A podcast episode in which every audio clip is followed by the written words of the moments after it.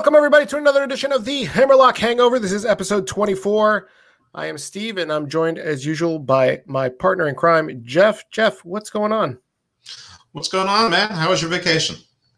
It was very good, very relaxing. I want to first off uh, apologize to everybody for the audio issues that we had last week. Well, we were using a different method of recording. Usually, we'll record this and then upload it to to Anchor.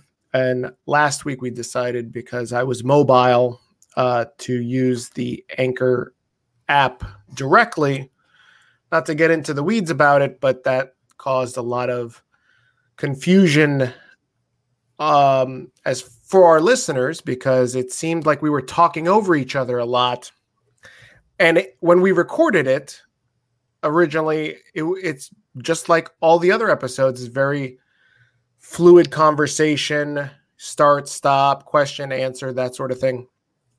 But for some reason when it came to processing the conversation that we initially recorded it the syncing was off and it kind of came across as us talking over each other and interrupting each other. Constantly. Not just a little bit. Yes, yes. I mean, I I thought it added like a, a, a different vibe of like, wow, these guys are like really the odd couple. Like they just don't give a fuck about, you know, talking over each other. I thought it was pretty funny. So I said, eh, it, listen, it was either that, put it out the way it was, or re-record another hour and a half. And again, while I'm on vacation, not looking forward to that. So, you know, as much as I do love you, Jeff, I don't love you to spend three hours on my vacation with you. Yeah, no, I don't blame you.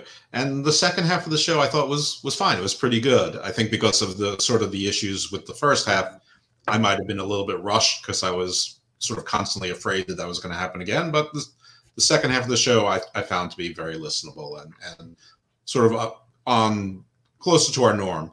So we are on the hopscotch to WrestleMania because I refuse to call this the road to WrestleMania because it feels like a hopscotch event. This was a strange week in wrestling, um, at least for me. I, I, I mean, viewership was down across the board. Some of the shows were were awful to meh. I actually really enjoyed AEW, um, which you know that's not entirely unusual, but I, I, enjoyed the show more than I have probably in several weeks. Last um, week, last week you enjoyed it because it was a shit show, is this week you genuinely enjoyed it? I genuinely enjoyed it. The ironically, the only thing I didn't enjoy was the first segment, which was the Christian Kazarian match, which was close to 20 minutes and slow, boring, plotting. The guy who outworked everyone seemed like he was, you know, gassed and was mostly carried by Kazarian. I don't know. I, you know, I just really, I just yeah, I just didn't think in the 20 minute segment. And with that, I was so ready to shit on everything that happened on AEW. The second segment wasn't great. It was the Sting Darby vignette, but it was it was fine. There was nothing wrong with it. I just wasn't sure who was doing the speaking until the end. Um, and it was sort of an abrupt uh, transition to Darby's going after Matt Hardy, which I, I don't really get since Matt Hardy's sort of going against the Dark Order. But okay, whatever. That you know, that is what it is. But I, you know, I, Go ahead. And speaking of AEW, I I honestly thought that the the Christian Kazarian match was a breath of fresh air because it was the different style of wrestling that you normally see like this car crash, flippy shit type matches on Dynamite. And here you actually got like a methodical wrestling match. And so I I liked it. I liked seeing it. Um so it was impressive to me, but I think I would have been more impressed had it not been an ex WWE guy. Had it been the Young Bucks doing a match like that, it's a different. And you know what it is? It reminds me of is like you know how like a a musician or a musical artist or even a musical group that is over like their first album, second album, very poppy, very mainstream and then like the third album they start experimenting with a different sound sure let's go with yes and you're like oh that's a that's that's good i like that there's it's different Like they're they're showing their depth. That's what I would have been more impressed with. Okay, I, listen. I know that there are people who enjoyed this match. I I didn't. I like I said, I thought it was slow and plodding. And for guys outwork everyone, he wasn't moving very fast. Somebody I can't remember who said this, but they thought that this was done on purpose so that uh, Christian could show that he was taking a step back and not ready for the title picture because that first week he was already standing over Omega, holding the title up, and it was a purposeful um, back step from that or retreat. Maybe I was gonna. I I wanted to ask you this because I heard this um, being spoken about. Do you think that the wrong man won? Do you think that the story should have been Christian has lost a step and needs to earn his way to a fight with Kenny Omega? Huh.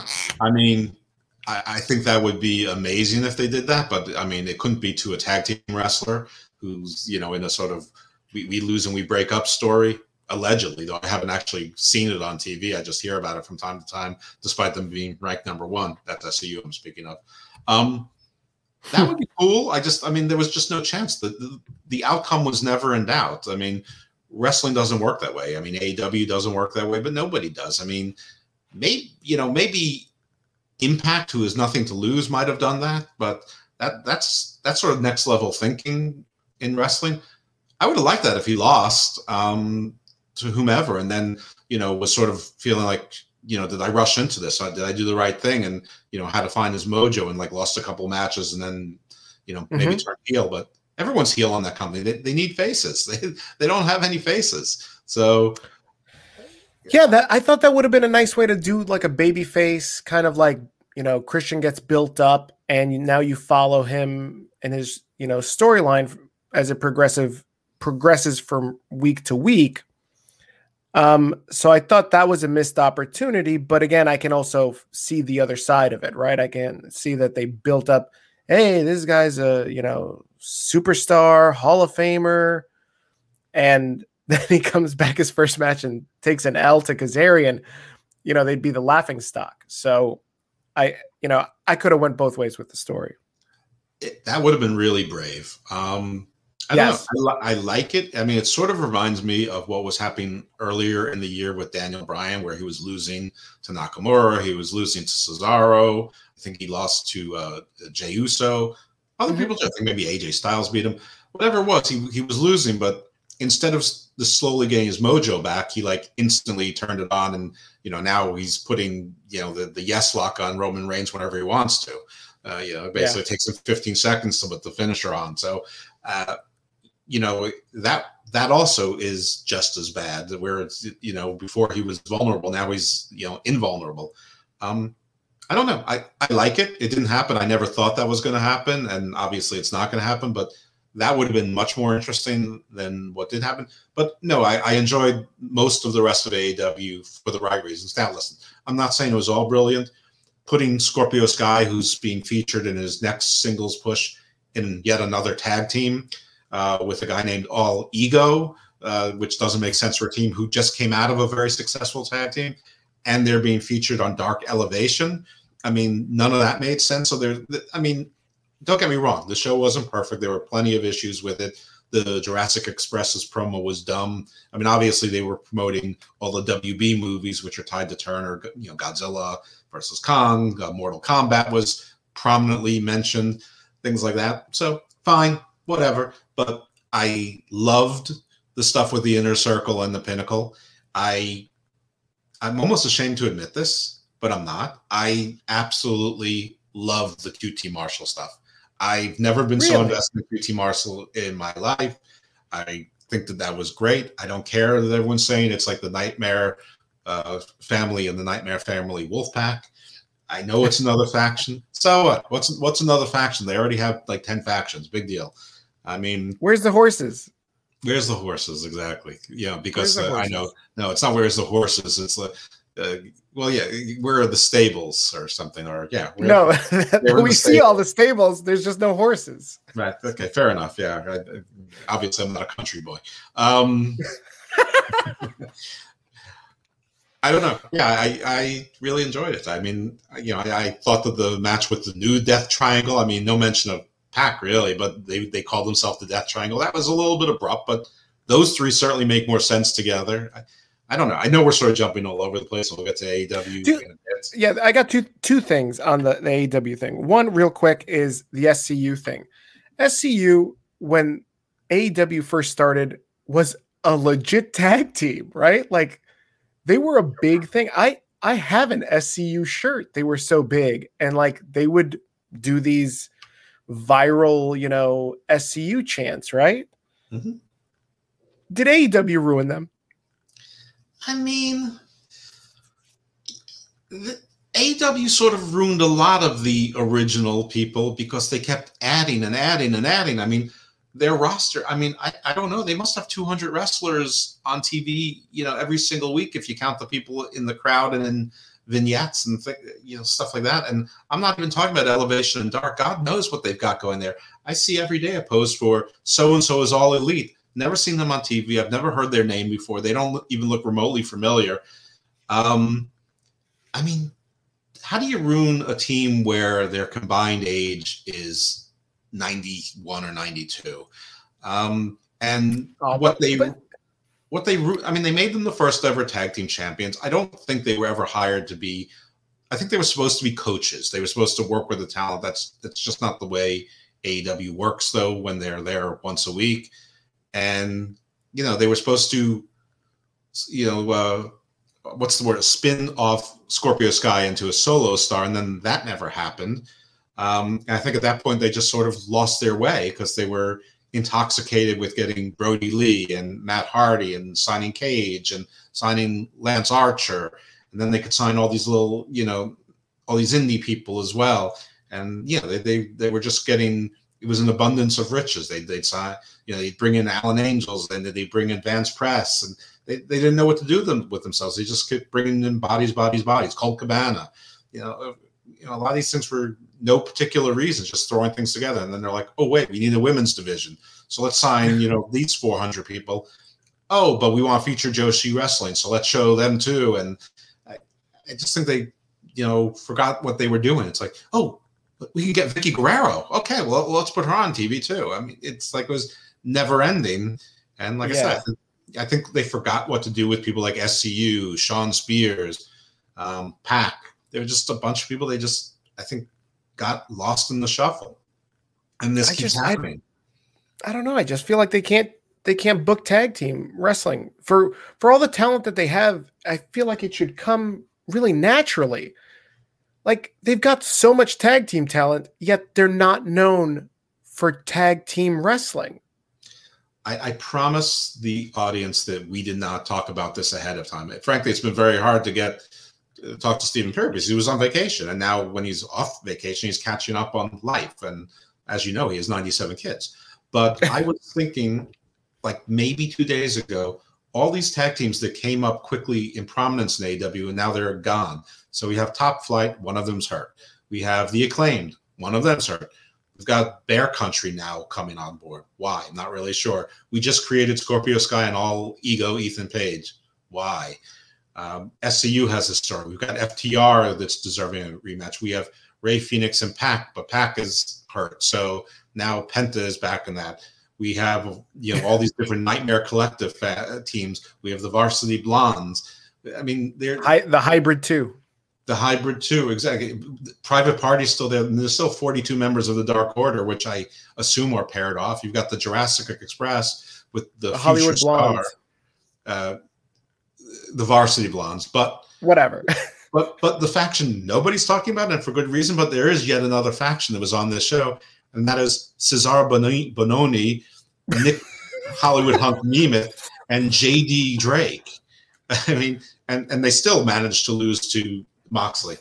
But yeah, I mean, does anyone remember that, that there's the Butcher and the Blade that, that they're a tag team? I, you're right. There's no. there's there's probably there might be close to two dozen tag teams, maybe more. This I think we just rattled off more than twelve. Yeah, it, it's great and terrible all at the same time. I mean, you've yeah. got the, the, Chaos Project or Chaos Theory that, has been on TV. I mean, we have Santana and Ortiz. Uh, yep. there, there, there, can be other combinations of the inner circle. There can be other combinations of the pinnacle. It's just so deep.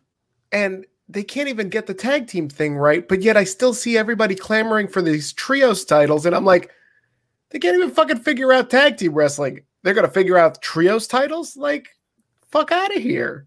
Well, I think that one helps the other because you can then take these best friends. There's another team we, we didn't talk about, but you can take these hmm. three man groups and sort of take them out of the tag team bucket and put them more into the trio bucket. But you can have, you know, tag team combinations, you know, like the WWE does ad nauseum, where you have like, you know, one person facing the other and then reverse it the next week. Um, but I, I think one would help untie the other, but not completely because they just got too many. I mean, I, I hate to say this, but I think that with Dark and Elevation or whatever the second show is going to be allegedly on TNT, they may need like SmackDown and Raw titles where there's a second set of titles for everything, and you know maybe every now and then tease unification matches or something, and then explode them again. I don't know. I don't know. And then the other question I wanted to ask you was related to QT Marshall, and we kind of broached this topic last week. Like, how many times are we going to see this same storyline of, oh, uh, Cody's best friend uh, turns on him, and now here, I love that that Cody uh, QT comes in with the jobber entrance, no entrance, right? He's just uh-huh. in the ring, and then his school buddies, his students come in and do his dirty work. Like, all right, I'll give you I'll give you credit for that. That's different. We didn't see that when, you know, Dustin turned on him or MJF turned on him or anybody else that Cody's had turn on him. See, now but, I am going to talk over you because I do want to take there's no way anyone can prove this or disprove it. But when I was watching AEW, I'm like, are the students taking sides? is that what's going to happen here? Because everyone knew Q- something was going to happen with QT, but I'm like, I'm like, are they taking sides? Because I think that maybe they're taking sides. But if you listen to the commentary, like they're rattling off all of the slights that QT has endured. And if you were listening to commentary, you'd think that QT was the face and Cody was the heel because it was all 100% true. They're like, where's QT's entrance? Where's his music? Where's his entourage? They're 100% right. QT is right. But yeah, you're 100% right. This this is this story you have story about best friends not working out. This match, the best friends. You've got a gimmick with the best friends. You've got Kip and his best man. You've got Kenny and the Bucks. You've got Kenny and Don Callis. You've got Kenny and the Good Brothers. You've got Mox and Kiss uh, Kingston. You've got the Dark Order and Page. All these so you have all these sort of like friends who aren't friends story. Yeah, the, the, speaking of that too, right? I, I, like that. You know, we're we're just riffing today. Um, I like the idea of bringing back Statlander, Kris Statlander, in the in the way they did it. Like very creative. Um, kudos to AEW for booking it that way. Very fun. However, is it is it like the the point to put over Miro? Why are we still putting over best friends and Kris Statlander? Like, why are they the takeaway of the show instead of Miro standing tall? You know, I'm playing checkers and you're playing chess because I said I loved AW. Now you're pointing out all these very valid things that were dumb about it. And I acknowledge all that. So first I want to say something that's wonderful. Everything with Jade was magnificent tonight. Oh, it was. She's great. That was amazing.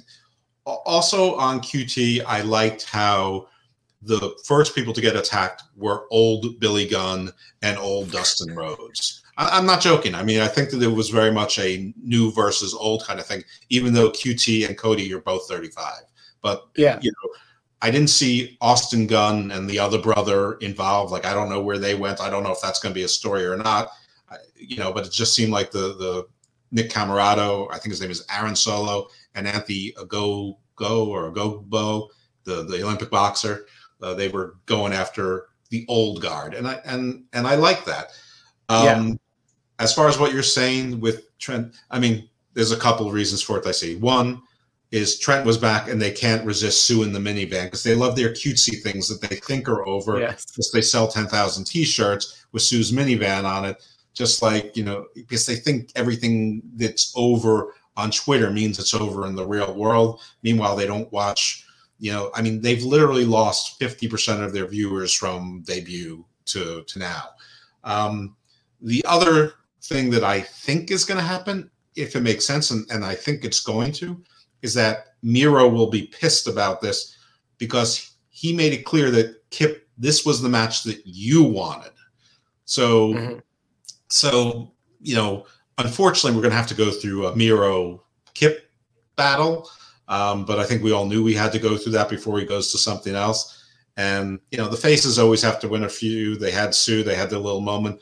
Kris Statlander's back. I guess that means that she'll be in a few with Penelope Ford. So maybe Penelope Ford will be in the ring again. So any women's feud, I mean, means something is is progress. Yeah. To not have just one women's story on the show. I mean, we had at least three, no, four um, women's story. So if you like women's wrestling and you've been complaining, it looks like that's getting fixed. So I think those no. were the reasons.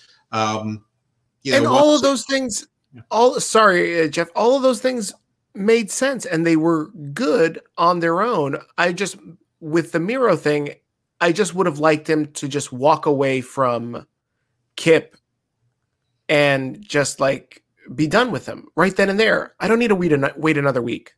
Just do yeah. it.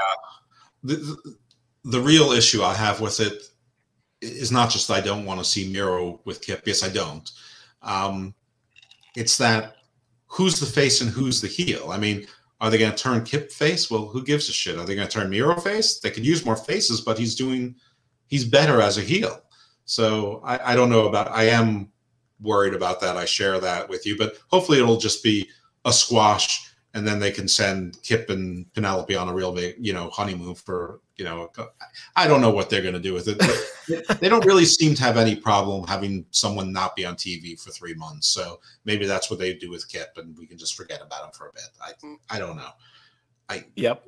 You know, I mean, on the in the world of AEW roster wrestlers, Kip Sabian was one of the first they signed that I didn't care about, and almost two years later, I still don't care about him.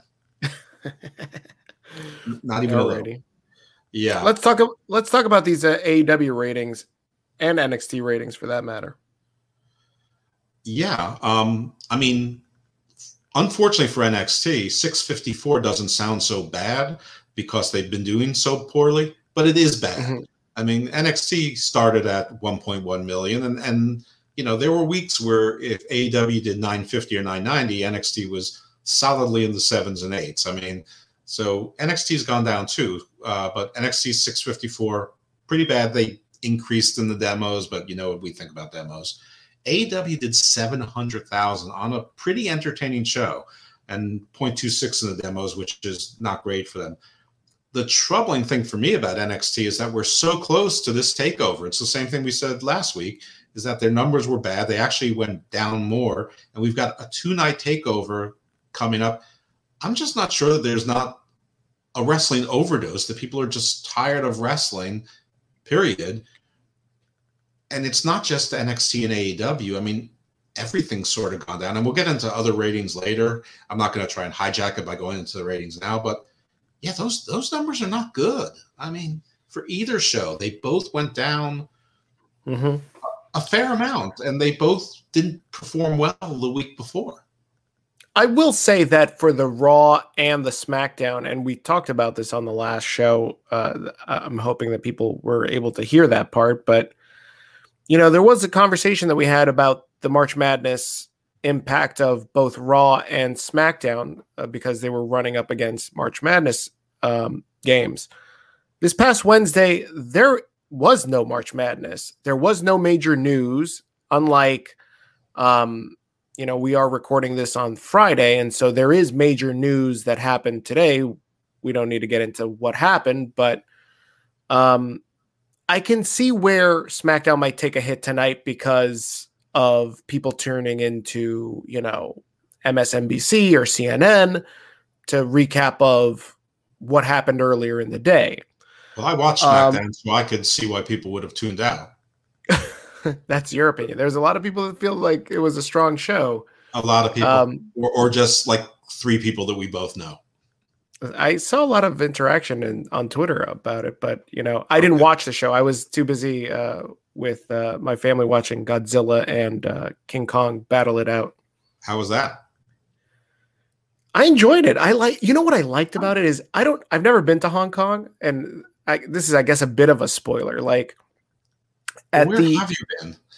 I mean, at the like, end, I've never been to Hong Kong, but I've been to Tokyo, Shanghai, Taipei. Oh no, no, no, Manila, oh, no, no, just Iceland.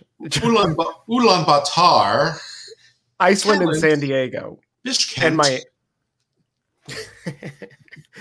I've been to Kamar-Taj. Um, Shangri-La, no, Vladivostok. I, I like how they. Uh, I I want to assume that Hong Kong in the movie is mostly CGI. Like every building seemed like it had an L- LED uh, frame around it. And so it looked like very futuristic, very Tron esque. And so to see Kong, Godzilla, and then this third Titan, which, you know, mm. no hmm. spoilers there. Um, well, just did a spoiler. I'm not telling you which Titan, though. Doesn't matter. Um, What's that? Doesn't matter, you big jerk. That's still a spoiler. there's there's a third third run, and he's like the Daniel Bryan of uh, of the, the WrestleMania match, and and it was just a it's just like everything. Like I love the fact that like they just threw everything out there. Like you know how people complain about things being overbooked. Like this is exactly that, but I loved it. I was like, oh yeah, that's right. This ex- there's lights and explosions and you know, headbutts into buildings and the whole Hong Kong is barely standing. It reminded me of of that old school original Godzilla with the fake, you know, paper mache buildings. As opposed to the real buildings this time. yeah as opposed to the real building. So yeah, I, I totally like ate it all up. The the plot was bullshit listen, from Jump Street, but listen, no, you just you just go in for the main event. Right. If anyone is going into this movie expecting to see a good movie, you're you're making a mistake. If you're going in to see a fun movie, then that's all you need to deliver. The the one criticism I've heard about the movie is that it focuses on too many human characters and I agree without seeing it, without knowing a thing. I agree 100% because I don't need to see any humans doing anything except getting eaten, stepped on, you know, and trapped under rubble and killed. That, uh, you know, scared, crushed, running away. I don't. I don't care about. I don't care about Kyle Chandler saying "I warned you all," or or the the woman from well, is she a woman or a girl still? The Eleven from Stranger Things. I don't. She's she's a young adult. I want to say she's a woman. I'm yeah, sure I don't care about Tywin Lannister and and his evil machinations. Don't care about don't care about the eco terrorists. I don't care about any of them. I don't care about that story. Uh, I just want the monsters to kill everyone and and rule the world, and so I can serve them. That's all. Yeah, I I preferred the second one, King of the Monsters. Was it King of the Monsters? Was the second one the one where he fights Ghidorah? I, who knows the name? I mean, I I love that one. That one was what, way better than this one. But listen, the fight scene between Kong and Godzilla and this third Titan is is money. It, it's it's it would have been if we would have seen it in the theater, it would have been worth the twenty bucks. Yeah, I, I would have felt that way because it, it, I have a feeling, you know, when I saw the if you, let's just say you know destroy all monsters or whatever you said that that's the actual or King of the Monsters that's the actual name of the movie I saw the second time at home on cable. I'm like, yeah, this movie's really not that good. But when I saw it in the theater, I'm like, this is exactly what I wanted. This is, ex- I knew yes, what I was going to yes. get, and they gave me almost exactly what I wanted. And like that happened yeah. two movies. I saw, I saw Brightburn the week before, and I'm like, this was not a, a very good movie, but there was a great movie in it, and that's enough for me to want a sequel. And and then I saw Godzilla. I'm like, yeah, this is so much closer to exactly what I wanted. I mean, too many people, but this is closer. I heard one guy talk about it, and he's like, he's like, all the people are excited about chi- finding the giant gorilla, but they're like, oh, there's a bunch of tyrannosauruses and living dinosaurs. Big deal. and, I, and I've never thought about that for a second during the whole thing. That like they're like barely reacting to like dinosaurs, but like a mutated giant gorilla is like getting all the attention. Um, I don't know, but hey, thanks for tuning into Hammerlock Hangover. That's all the wrestling talk we have for this week. week. more Godzilla talk. Godzilla hangover. Yeah, more Godzilla versus Kong, less uh, NXT versus AEW. So yeah, those numbers were bad, but all the news wasn't bad for NXT because they're moving to Tuesday nights, and I don't think we need to get into whether or not a war was lost or won. All people really need to know from this is that WWE signed a multi-year extension with the USA Network for more money for the NXT product. Now I don't know if it's a two-year contract, three-year contract, seven-year contract. It was just said multi-year, so that just means more than one. Um, I am going on some assumption based on nothing that it po- probably mirrors the same termination date as the Raw contract, uh, but it's really based on nothing. In any event, it's more money per year for the same product on a different night where you know apparently the network is happy with those numbers. We hear the same thing about mm-hmm. tnt with with aew so hey maybe that's true. Uh you know uh, none of us know how much it costs to make you know uh, new dramas. I you know i don't know what it costs to produce animal kingdom uh, or snowpiercer which are you know tnt primetime shows. And if they cost more to produce those shows you know and just because they get 500000 more viewers but if they cost twice as much, is it is it a benefit? So you know, maybe maybe wrestling is still relatively cheap. And the other thing to keep in mind is, you know, for instance, when Raw it pulls in a one nine, they're still like top five in cable ratings. Oh yeah, when they, they a when AEW pulls in the demos all three hours this week, even though their numbers went down. So exactly. So like you know, that's what I think USA is looking at compared to the competition. Where are we? If Raw was getting trounced by, I don't know, flag football on you know ABC, uh, and the Real World on MTV multiple weeks, and I don't know, a cat show on USA on on on Sci-Fi, yeah, I'm sure they'd be pissed. But they're number one. They're at the top. Same thing with AEW on Wednesday nights. You know, if it's not a basketball game or some other sports like game, you're number one.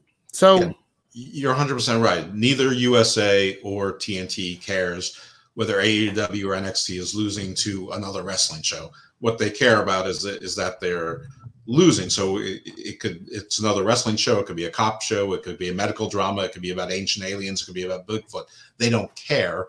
It's only wrestling fans who are comparing the apple to the apple. It's just show to show, time slot to, to time slot, and what they get in revenue versus what it costs. Because that that's the one thing that none of us mm-hmm. know. Anyway, that's the, the, the business. Move, that's the money. Yeah the move is, is starting April 13th. I'm, I'm pretty sure that by the time anyone listens to the show, they already know that, but just on the safe side, um, want to get it out there. In, I, in, in speaking about the the move, Jeff, mm-hmm. I know that there was this news uh, that broke a couple days ago related to like a backstage comment that Triple H had, or uh, all department heads meeting, or all talent meeting telling them that hey we you know we're moving to tuesday night and it's because we couldn't draw. I'm paraphrasing here. And i think one report said that they were being bullied off of when their night wednesday night. They've been always on wednesday night but hey these guys came over here came at us and they bullied us off our night. Now triple h has walked that report back and say i never used the word bully there's multiple talent that were in the room that said H never said the word bully. He never, you know, he did make reference to them, I guess. Um, but I guess it's to light a fire under the talent's ass. And, you know, I just wanted to ask you, what do you think about that uh, news report?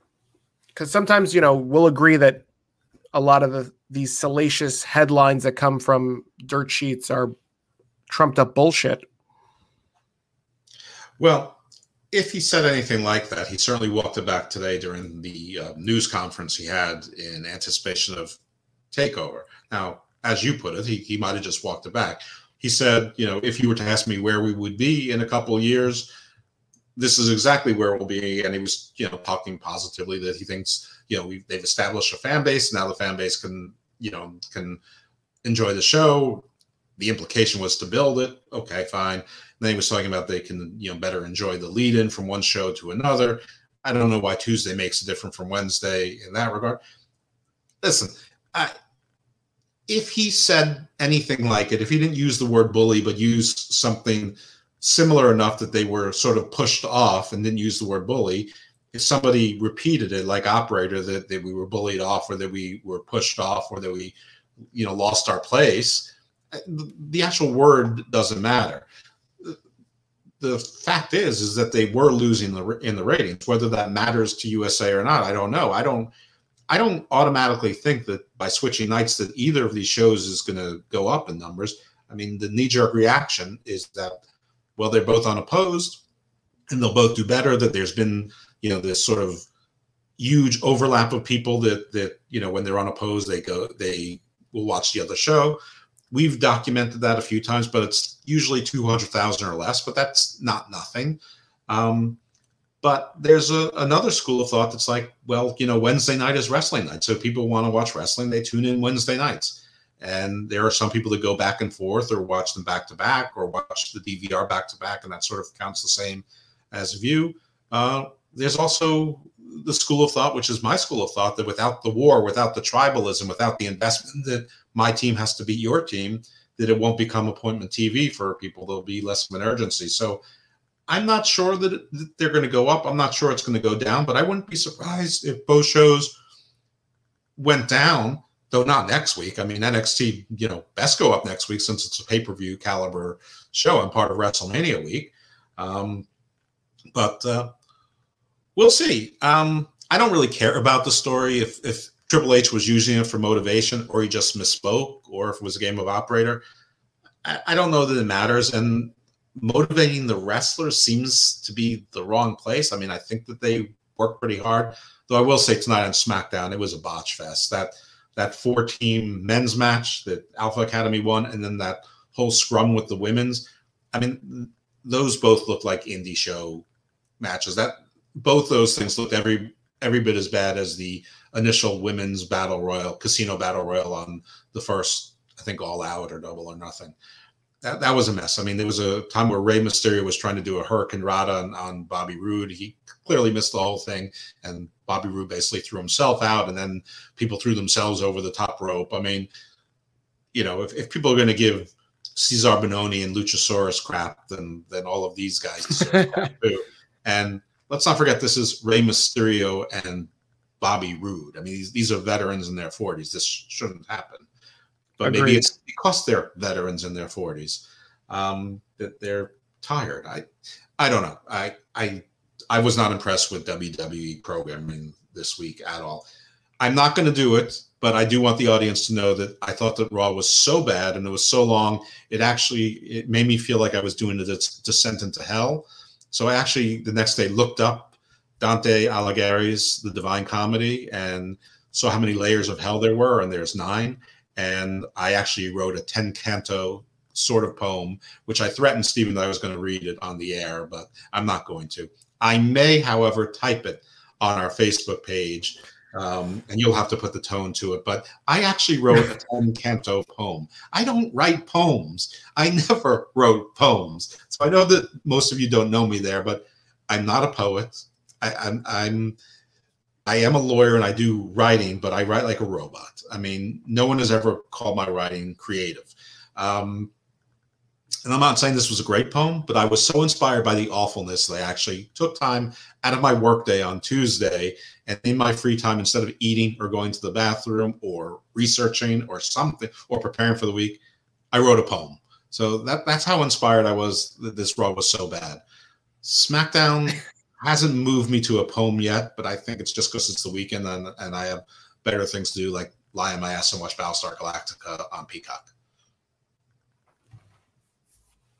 I read this poem. He sent me a version of it. This uh, this monologue, and uh, I I was scared. I think I didn't say that verbally to Jeff because I didn't have the heart, but he came to his senses and said, "I'm not going to read this." I could feel your fear. on air. I, I could oh, feel oh, yeah. your fear through the air. I, I I, I, knew it was there, and I, and I knew I was going to change my mind, but I, you know, I was, I, I just, I just wanted it out there. I just, I just, I just felt that people need to know that it's there.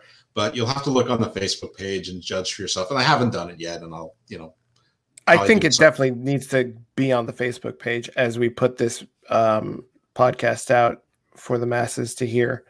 Um, uh, thing is, yeah. I just cut and paste it. I have to because the way I typed it wasn't the way it's meant to be read. Oh yeah, I thought it. I thought that's what you sent me was like the the final edit. It no, it's the it's the final edit, but the lines are you know, because cantos don't always rhyme, so some of the things rhyme and some of them don't, and it's. It, I, I tried to mimic the style of Dante, but I also tried to, you know, use words like snot, and I had a rhyme with WrestleMania. Anyway, nobody wants to hear this. Uh, maybe they do, but you're not going to hear any more of it because we're we're moving on. Um, let's talk about some of the other ratings, and let's just talk about some of the like the show that might be suffering the most from all of this mishigash, which is uh, craziness and Yiddish, um, is Impact, which did 38,000 this week. That's a record low. So I thought it was wrong. I waited a full two days before I even wrote it down because that had to be wrong. It was 116,000 the week before. Now it was reported at 120,000. It was adjusted down to 116. Who cares? The 38,000, and there were no NCAA games on on Tuesday, or maybe there were. Even if there were, it doesn't matter. It's it's people who watch Impact aren't leaving in droves because of sports. They're watching Impact. But 38,000 is unbelievably low. And Kenny Omega was on the show. Tony Khan did one of his paid ads. And I might be mistaken, but I don't think so. I think this weekend is the Impact pay per view where Kenny Omega is fighting Rich Swann supposedly for, you know, with both titles on the line. So, what can I tell you? Dark is also suffering. Dark did 226,000 this week, 344,000 the week before, which isn't terrible, but it's on the low end of their average. And two weeks ago, uh, around three weeks ago, 244,000. So Dark is definitely suffering from elevation. There's definitely wrestling fatigue going on. Now, elevation itself seems to be the beneficiary. The debut of elevation is now up to a million viewers, and that's over three weeks, but it's still pretty darn impressive. Two weeks ago 425 and this week up to 517 so elevation seems to be getting big numbers uh, but dark is the victim and i guess mlw and, and it may play into the monday night is wrestling night you watch elevation you, you go into raw you know it's sort of like monday night football monday night is wrestling night i guess i don't know i think uh, it's still too early to tell it's true um, MLW, since we're on it, uh, this week's show, uh, when I checked, was at 25,000, about average. 61,000 a week ago, a little bit low. Two weeks ago, 86,000. So sort of climbing back up. SmackDown did 1.733, low. That's down from about 1.9. SmackDown last week did 2.031, uh, down a, a tad, uh, but the same in the demo. As we're recording this now, SmackDown just went off the air, a new one. So obviously we don't have those numbers, but I wouldn't be surprised if. Well, I wouldn't be surprised by anything since we're so close to WrestleMania. But again, I was not impressed by the show at all. I think I think the number's going to go up. You don't have any basketball on tonight. The number's probably going to shoot back up, probably at two, maybe above two. Again, there was breaking news coverage, so that that might hit it, but we'll see. Yeah. Um, some other quick sort of little news bits because there's a bunch, and you know I don't know how much how important this is to people. Ooh, MLW. Ooh, before, uh, uh, whoa, whoa, whoa, whoa! You caught one before, of those horses from the stables. I did. Um, before you move on, because you were mentioning MLW, and I see you're going to continue on the MLW train. Yeah. With the move off of Wednesday night for NXT, right? And that just leaves MLW, who usually uploads their stuff at around seven o'clock Eastern on Wednesdays. You think that move helps, you know, for people watching?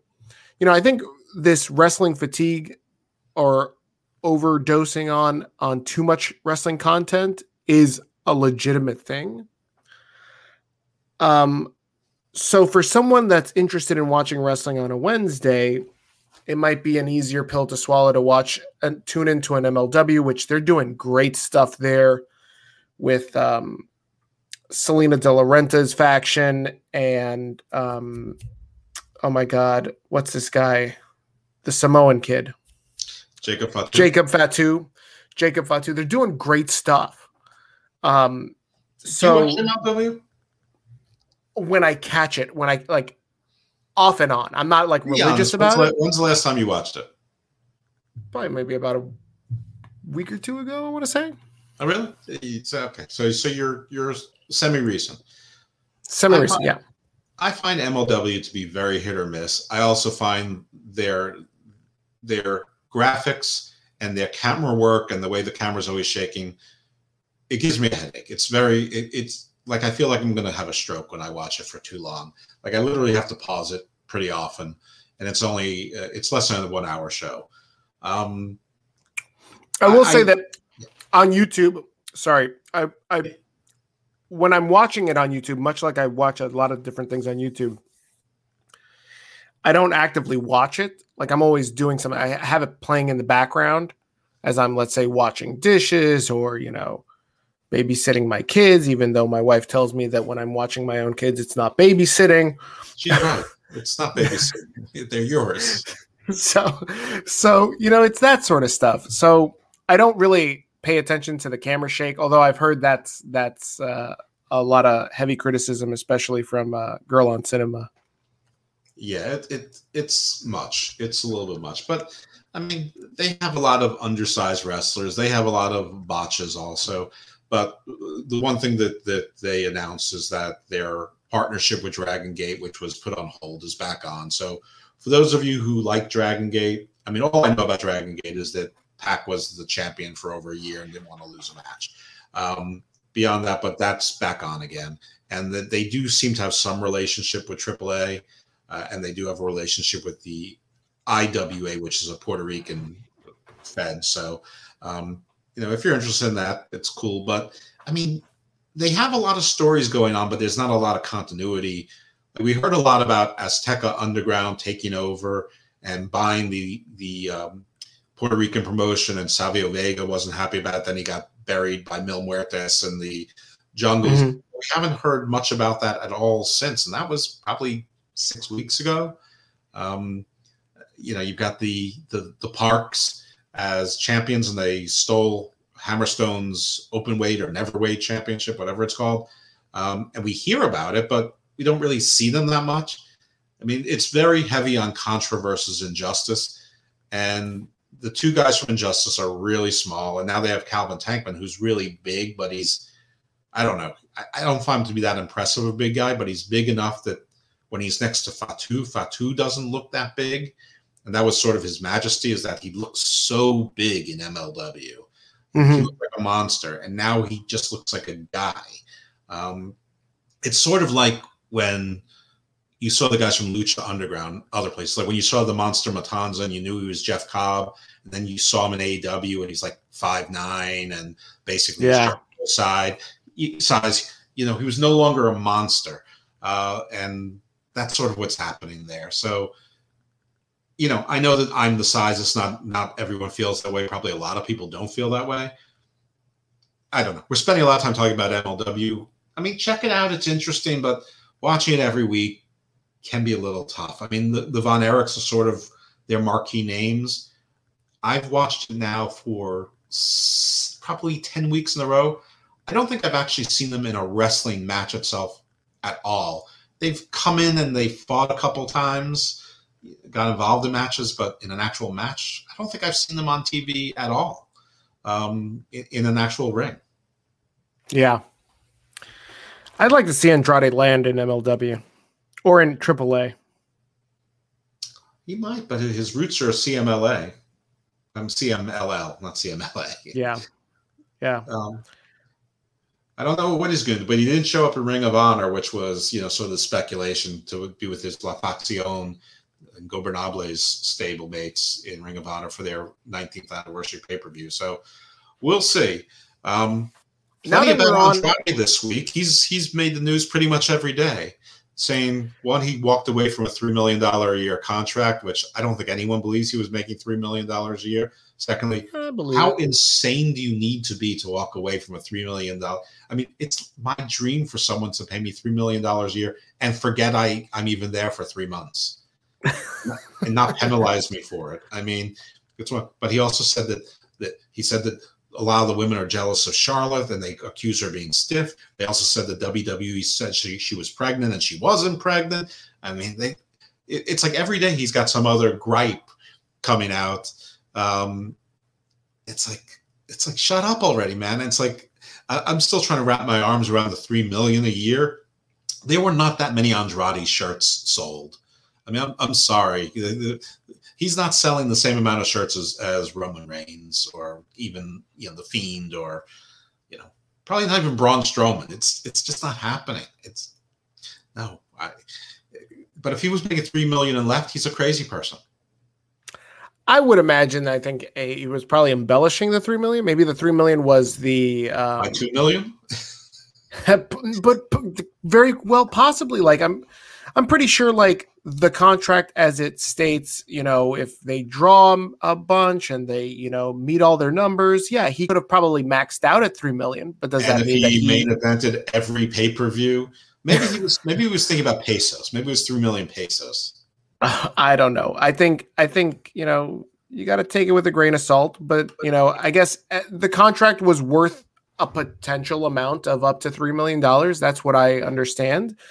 Um and you know the guy was not thrilled being there. You know hey But the women are, are jealous of, of of of charlotte? Yeah that's not fucking breaking news. Like Well, I but I, can do, see I that. do need to speak over you this time because that's not how those contracts work. There, there, there's a downside guarantee, but there's not an upside guarantee. The contract couldn't be worth up to three million dollars. It's unlimited what it could be up to based on the royalties. So it's just not the case. It's it's factually incorrect. I mean, it could be that he could make three million dollars. We got tons of royalties and was on every pay per view and got premiere Yeah. spaces and did a commercial, things like that.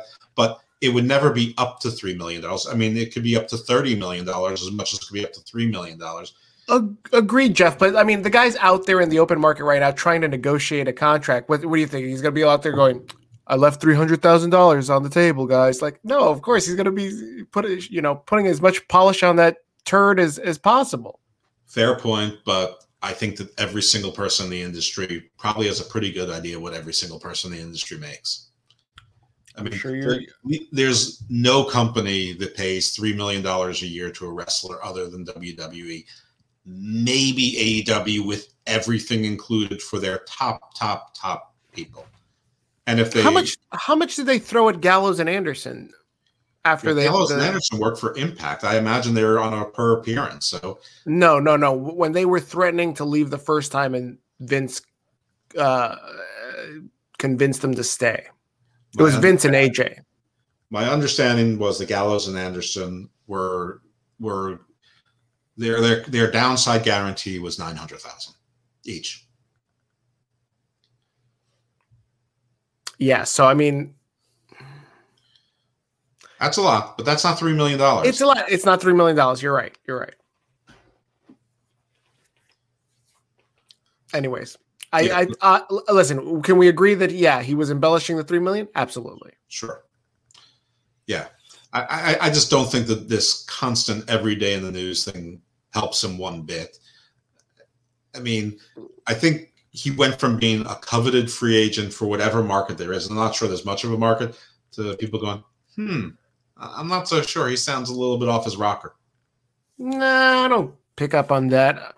I, I will say that I feel like where he's going, there is a limit. Like for you to say I'm I was making three million and I walked away from that, that shuts the door from to like MLW or our uh, Ring of Honor because they're not going to drop heavy money to sign Andrade. So maybe he- he's negotiating with AAA, CMLL. They might have, you know, he's a draw in Mexico. he's a draw now that he's former WWE superstar Andrade Cien Almas. All um, of the um, stars in Mexico come to the United States because the stars in Mexico get like 500 bucks a month. They do, but he can actually go back and draw and matter. also work these other these other shows. Um what I don't see happening is if he does go to AAA, I've already seen speculation of like, oh my God, he's going to sign with AAA and then he's going to take the title from Kenny Omega. Do you really think in a rational world that former WWE superstar Andrade, who is sitting on the pine for the better part of a year and a half, is going to come off the pine and beat the AEW World Champion first shot without some sort of funny business going on? Well, I, I doubt it. He, I think if he signs with AAA, why not? Doesn't AAA want their champion to be there? So yeah, I don't see anything wrong with it. I mean, he's a he's as good a choice as any. Um, so why not? So yeah, former WWE star beats Kenny Omega. You know, fine. Why not? And then they all no, to- I don't. I don't see AEW being down with that. Unless there's like like AEW unless the, the AAA locker room uh, gets unloaded, and they even take all the uh, cockfighting chickens out to just jump Kenny Omega, and then all of them beat Kenny Omega. AAA doesn't get a say. I mean, AW doesn't get a say in how AAA books its title matches.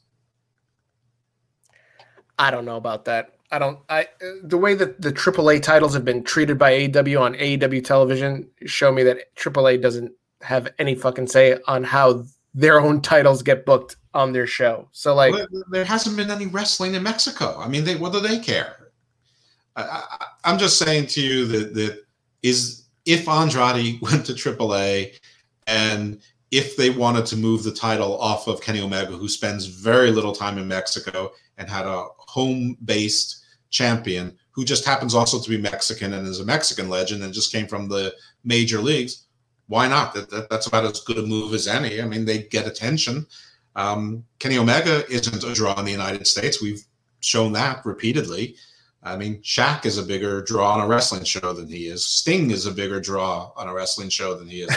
um, so I have a, I have a, but it's funny we're talking about AAA because I actually had a QAnon conspiracy and it involved AAA. So Ooh, we may okay. as well go into it now since we're spending a lot of time talking about promotions that we don't really cover or, or watch that much. But I have heard that AAA is in a bunch of legal and financial troubles, um, which of course def- impeaches the story about them, you know, giving a lot of money to Andrade. But forget about that for the moment.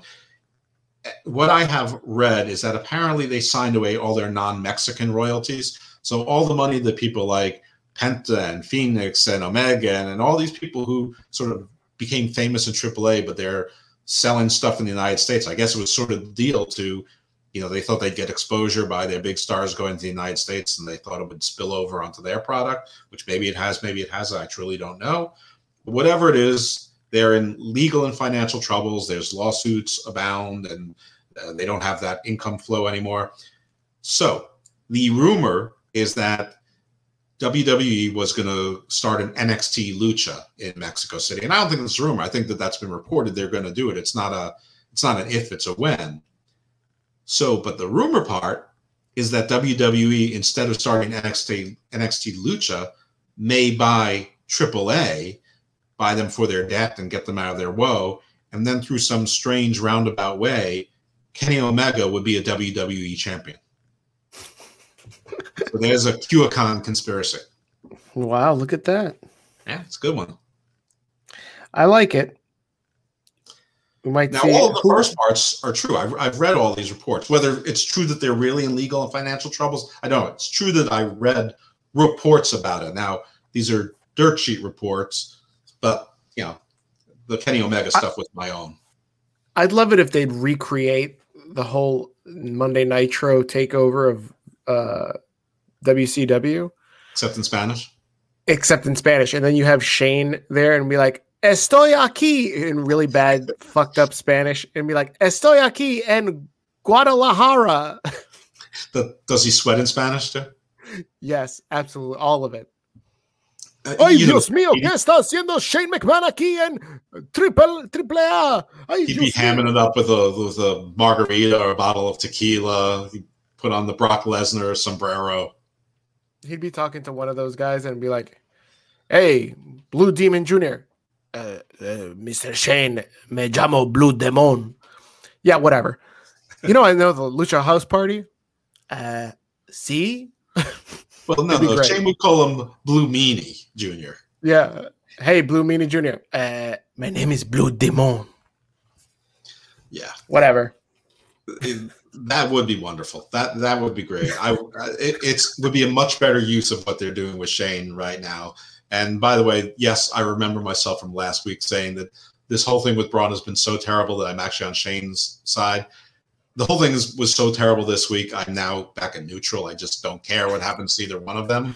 Uh, I only know that I'm not on Jaxson Ryker or Elias' side because I mean, those two those two guys, what they should do is stand on a bookcase and just hold books up. That's it. I will give you a lot of credit because you saw way ahead. You called it weeks ago that what they were building to was the storyline of Shane being a bully and even a big guy like Braun gets bullied and here we are. Like that's what they're pitching, right? Yeah, but I also said that Shane, well, I said I hope, and I still hope, but it's not going to happen, obviously, in a week, that Shane was going to bring in a champion. It was going to be a big guy like Dabba-Kato or whatever that's been training and then, you know, sort of be giant versus giant, which I suppose is not impossible, but it gets less and less mm-hmm. possible.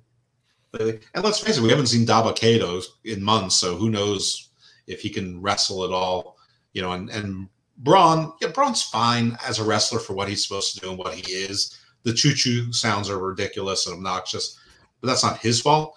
Um, but, you know, I, I'm just saying that I don't know if the two of them together would be okay or if it would be sort of like the Great Khali versus, I don't know, like Kaz XL.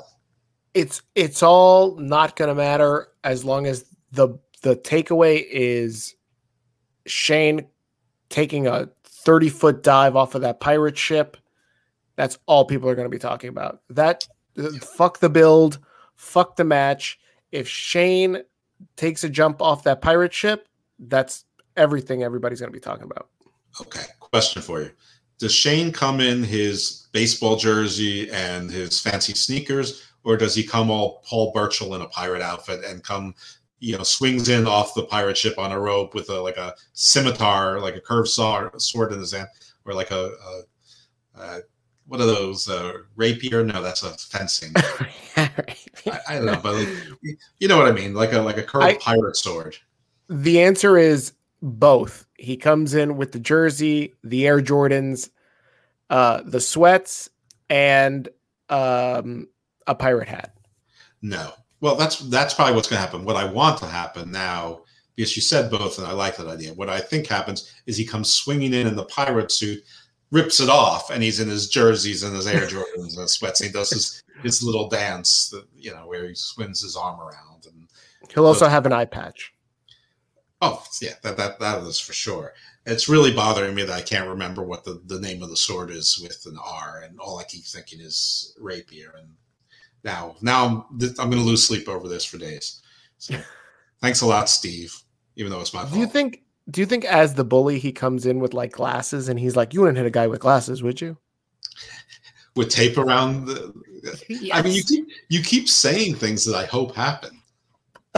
No, I mean it's, it's Shane. He's going to come in all sweaty and red and saying stupid things. Uh, I just want to see if his hair continues to match his shirt. Alrighty. What else do we got on uh, the the news roundabout? So the, a lot of stuff. Well, I mean, we should talk about the Riddle forgot his lines in the middle of Raw, which was probably the best part of Raw. Um, oh my um, god, it was so cringe that like it was getting to be borderline racist. Like he's all like, "Hey, Asuka, do people in Japan like scooters?" Like I was like, "Please, no! Oh my god, you sound like my dad. Shut up." See, the thing is, I thought that he was going in that direction, but I don't understand what's racist about Scooter and Japan necessarily. So I thought like maybe he caught himself that he. I, I don't know what I thought happened, but yeah, I, I, I was getting I was afraid of the racist thing too. But I'm not sure why. I don't know what Scooter in Japan, you know, what what the tie-in is to each other. I but the the the assumption is why wouldn't anybody like a scooter? Like what does it matter if you're Japanese, Indian? Like there are people, I'm sure there's people of all ethnicities and backgrounds that like scooters. Like, why did he have to call that out just because what she's Japanese? Well, yeah, I get well because he's a doofus and he's really embracing the doofus. But I, I mean, hopefully we'll never know what he was planning to say because I think the mystery is more interesting. It's like never seeing what was glowing in the in the briefcase in Pulp Fiction. Um, but yeah, that that was really weird and really funny. And unfortunately, it was like one of the best things in the news. I mean, Raw just I, I don't know what, what was going on with Raw, but it, it was it was terrible. Let's talk about the biggest thing that happened on Raw that everybody seems to be upset about, and that's the Hurt Business breaking up. What are your thoughts on that?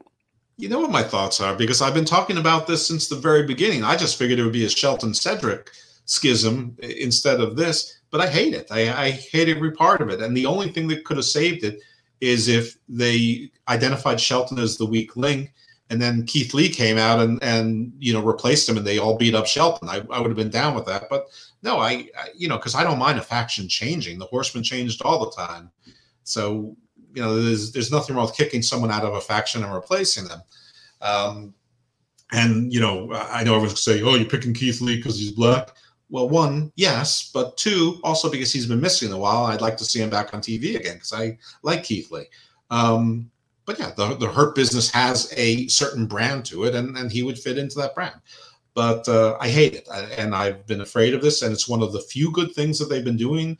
They're selling merch and I know that they were sort of saying, "Oh, we didn't fire them. We're just we're just uh, you know punishing them for you know bad behavior or whatever." But when you have a match with Shelton and beat him, that sort of breaking it up. The and what's worse is my fear is that Shelton and Cedric somehow cost Bobby Lashley the title, which sucks. Except that it builds up a rematch, but he should be able to get a rematch anyway because you know WWE has rematch clauses, and you can get a title match just if you you know say a bad word to the the champion or you attack them from behind. So it shouldn't even be necessary. But you know, I'm well on the record. Well, the show is on the record. Our founding principle is is pro Smashley, so of course we want him to retain it at WrestleMania.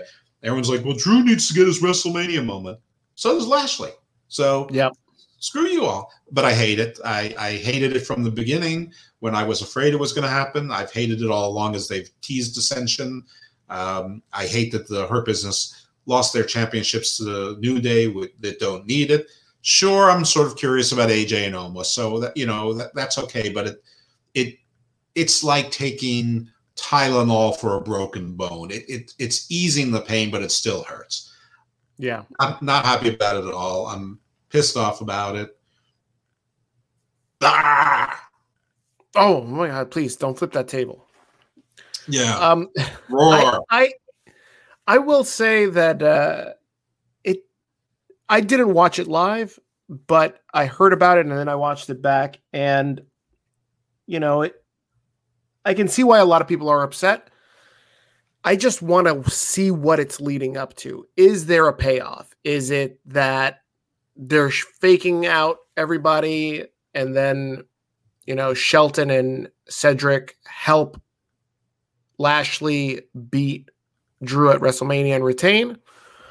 If that's the case, then hey, kudos, mission accomplished. You just swerved the entire WWE universe, pissed them off for two weeks for an epic payoff at WrestleMania and, uh, you know, the counter argument is going to be, well, Lashley is big and strong. He should be able to beat Drew McIntyre by himself, but he's a heel. So heels are going to do heelish things. It's, you know, in the name, look, the guy's fucking begging the whole locker room.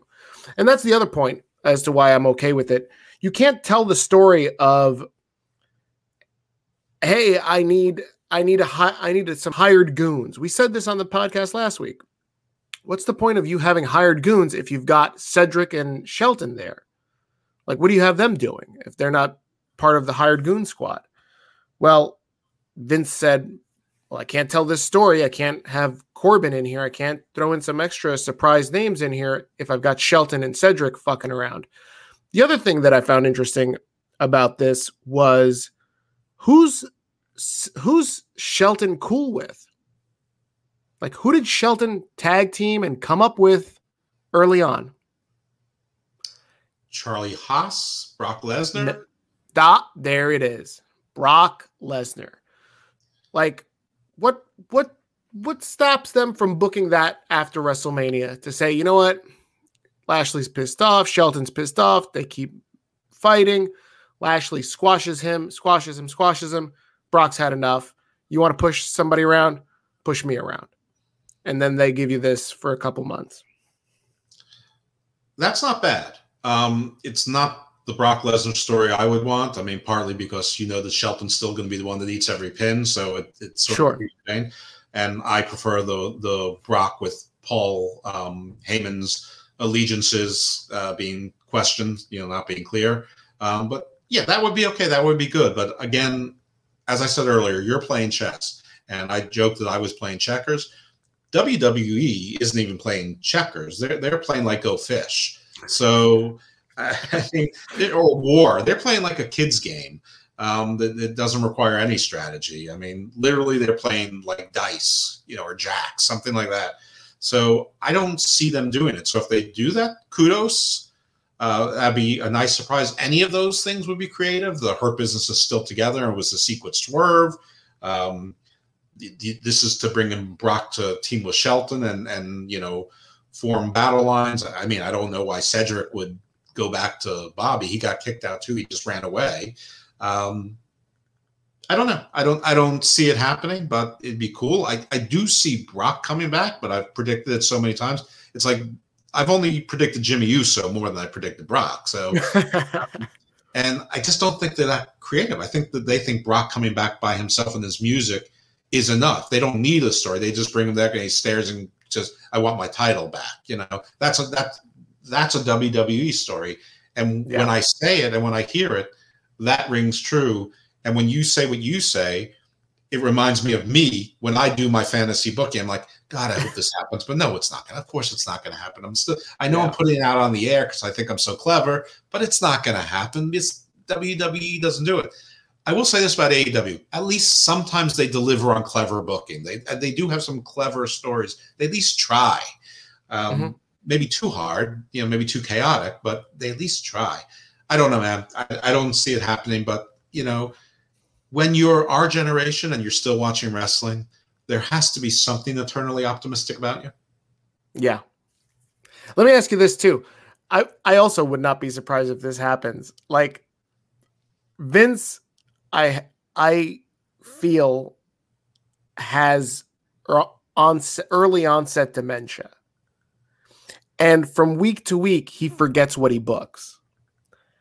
I would also not be surprised if, as early as this Monday, or even as soon as the Monday after WrestleMania, he just forms them back together with absolutely zero explanation. He's just going to see them in the back all together again.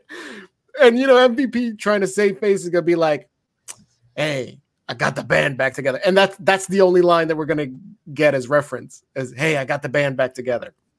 Well, I mean, I compare MVP to Eddie Kingston quite a bit. Is is that MVP would cut some sort of promo to try to make it make sense. Now, I don't think that Vince has early onset dementia. First of all, he's 75, so it's not early ache anyway. It's it's entirely age appropriate. But the other thing, what's more likely, is that you know the, the quarter just ended, and he's finally looking at some of the numbers, and he's finally realizing the Hurt business was like number two in merchandise behind Roman Reigns. They're like, the Hurt business sells a lot of merchandise. Good, they're terrific. And it's like, boss, we you, you broke them up last week. I did no such thing. Nope, you're right. You didn't. You absolutely did not. Thank you, boss. Hurt business.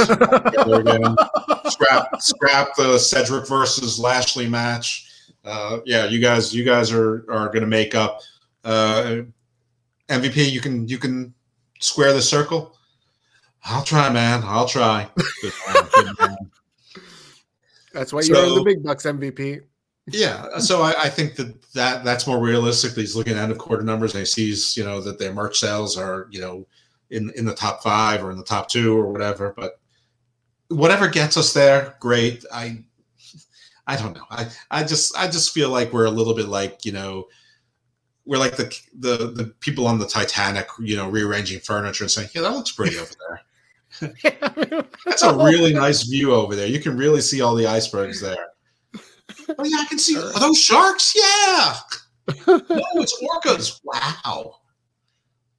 Shouldn't we be on a lifeboat? Nah, we're good. Are those people they're eating?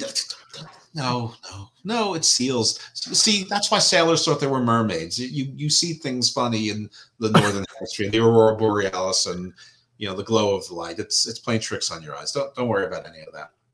Cool. Sounds good. Yeah, we're, we're a little bit like that right now. It's it's you know the most realistic thing is is the one that that I said with the with the merchandise, but the more realistic thing is they're just going to keep doing something bad and stupid with yeah. The- I, it's going to be one of the. We threw so many things up at the at the board. I want to f- say one of them is going to hit. Watch. Yeah, no matter no matter something's going to be right.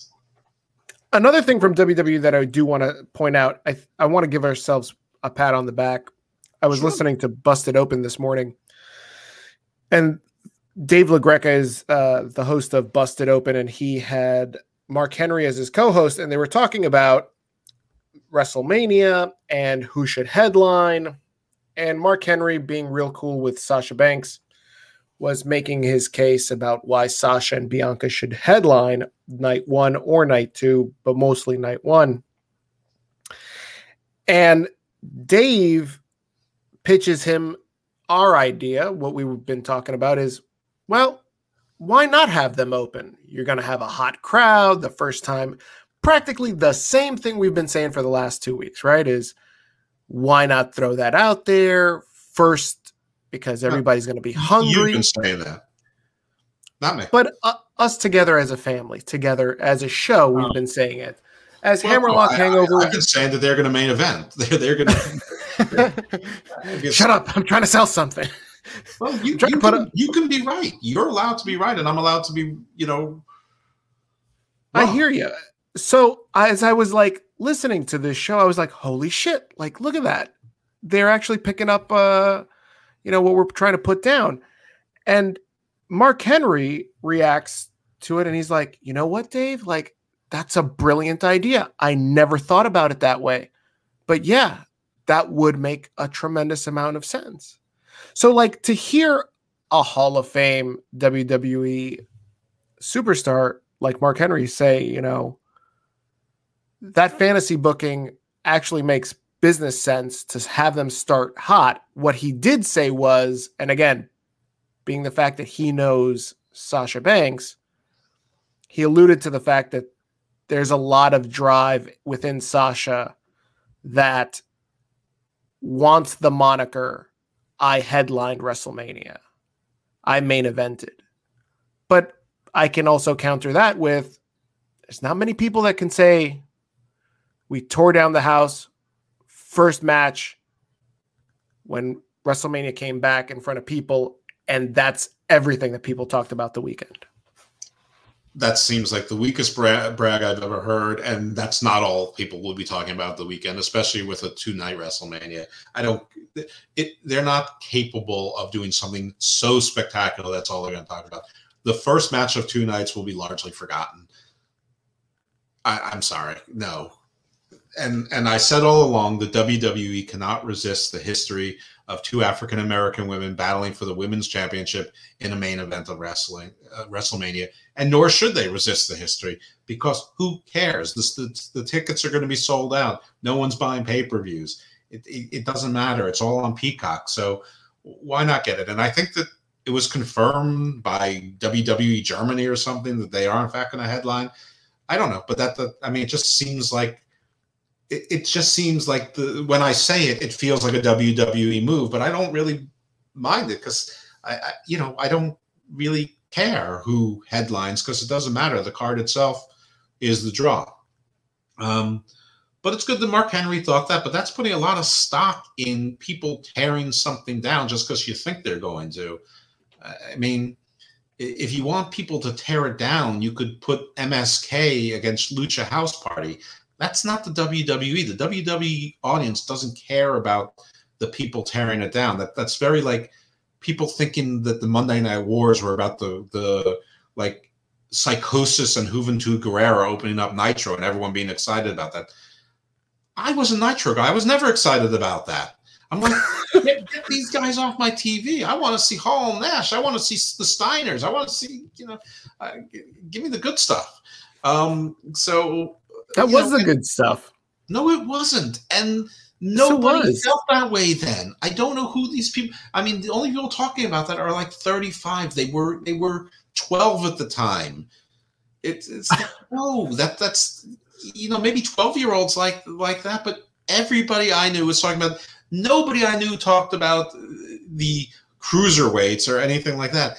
I mean, when TN, TNA came up with the X division, yes, then people started talking about that. I mean, that that is true. Nah. That's, that's, sort of when there became a schism in, in wrestling. You got sort of like the I hate the big corporate stuff. I like the Ring of Honor and the and the cruiserweight style. I like the fast, the stunt dancing stuff. I mean, that was nah, we're gonna we're gonna we're gonna get deep down the rabbit hole if we continue this. But I'd like to continue this conversation, but for another episode. All right, another time. That's fine. Because I, I I I can say that like you know Jericho was part of that cruiserweight division. Rey, uh, Benoit, like all those guys that ended up leaving because they, they really couldn't were. get past hour one the Radicalz really weren't part of the cruiser. I mean, they were in it, but they were in both. Both they camps. were part of that hour one. Like they couldn't crack hour hour two and three because the they was dominated time, by the NW NWO. The only time the cruiserweights got interesting is when Eddie led the L, LWO, and there were like thirty of them killing everyone, and he convinced Rey to join the LWO and go heel. That was the only time that that was interesting at all. And La Parka with his electric chair. Mm, yeah, guitar. Um, no, I mean, I was pretty happy when some of those guys left WCW to go to WWE. I, I missed Saturn because I liked Saturn and I and I wanted Benoit to stay where it was. I didn't care about uh, then Eddie Guerrero, pre giant steroids Eddie Guerrero, when everyone all of a sudden decided to love him. And what's the other guy's name? Malenko? Never cared about him. Dean Malenko, man of a thousand holds. Yeah. Yeah, but I mean, the flock was more interesting. No, they weren't. Uh, let's move on. We're not talking about this right now, Jeff. The flock. I want to give a shit about Raven. Surely did. What about me? What about oh. Raven? I don't know what you're talking about. You're that crazy. was in ECW. That was in not not in WCW. It was absolutely in WCW. Ay, Dios mío. Oh my god.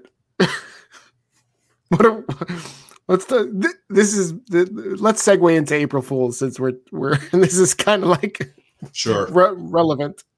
Okay, well, if you want to know about April Fools and and to finish our WWE conversation and to prove that they're booking just like regular WWE does, the Andre Battle Royal competitors were listed, and it's a roll call of all the jobbers and then a couple people who are half a step above jobber.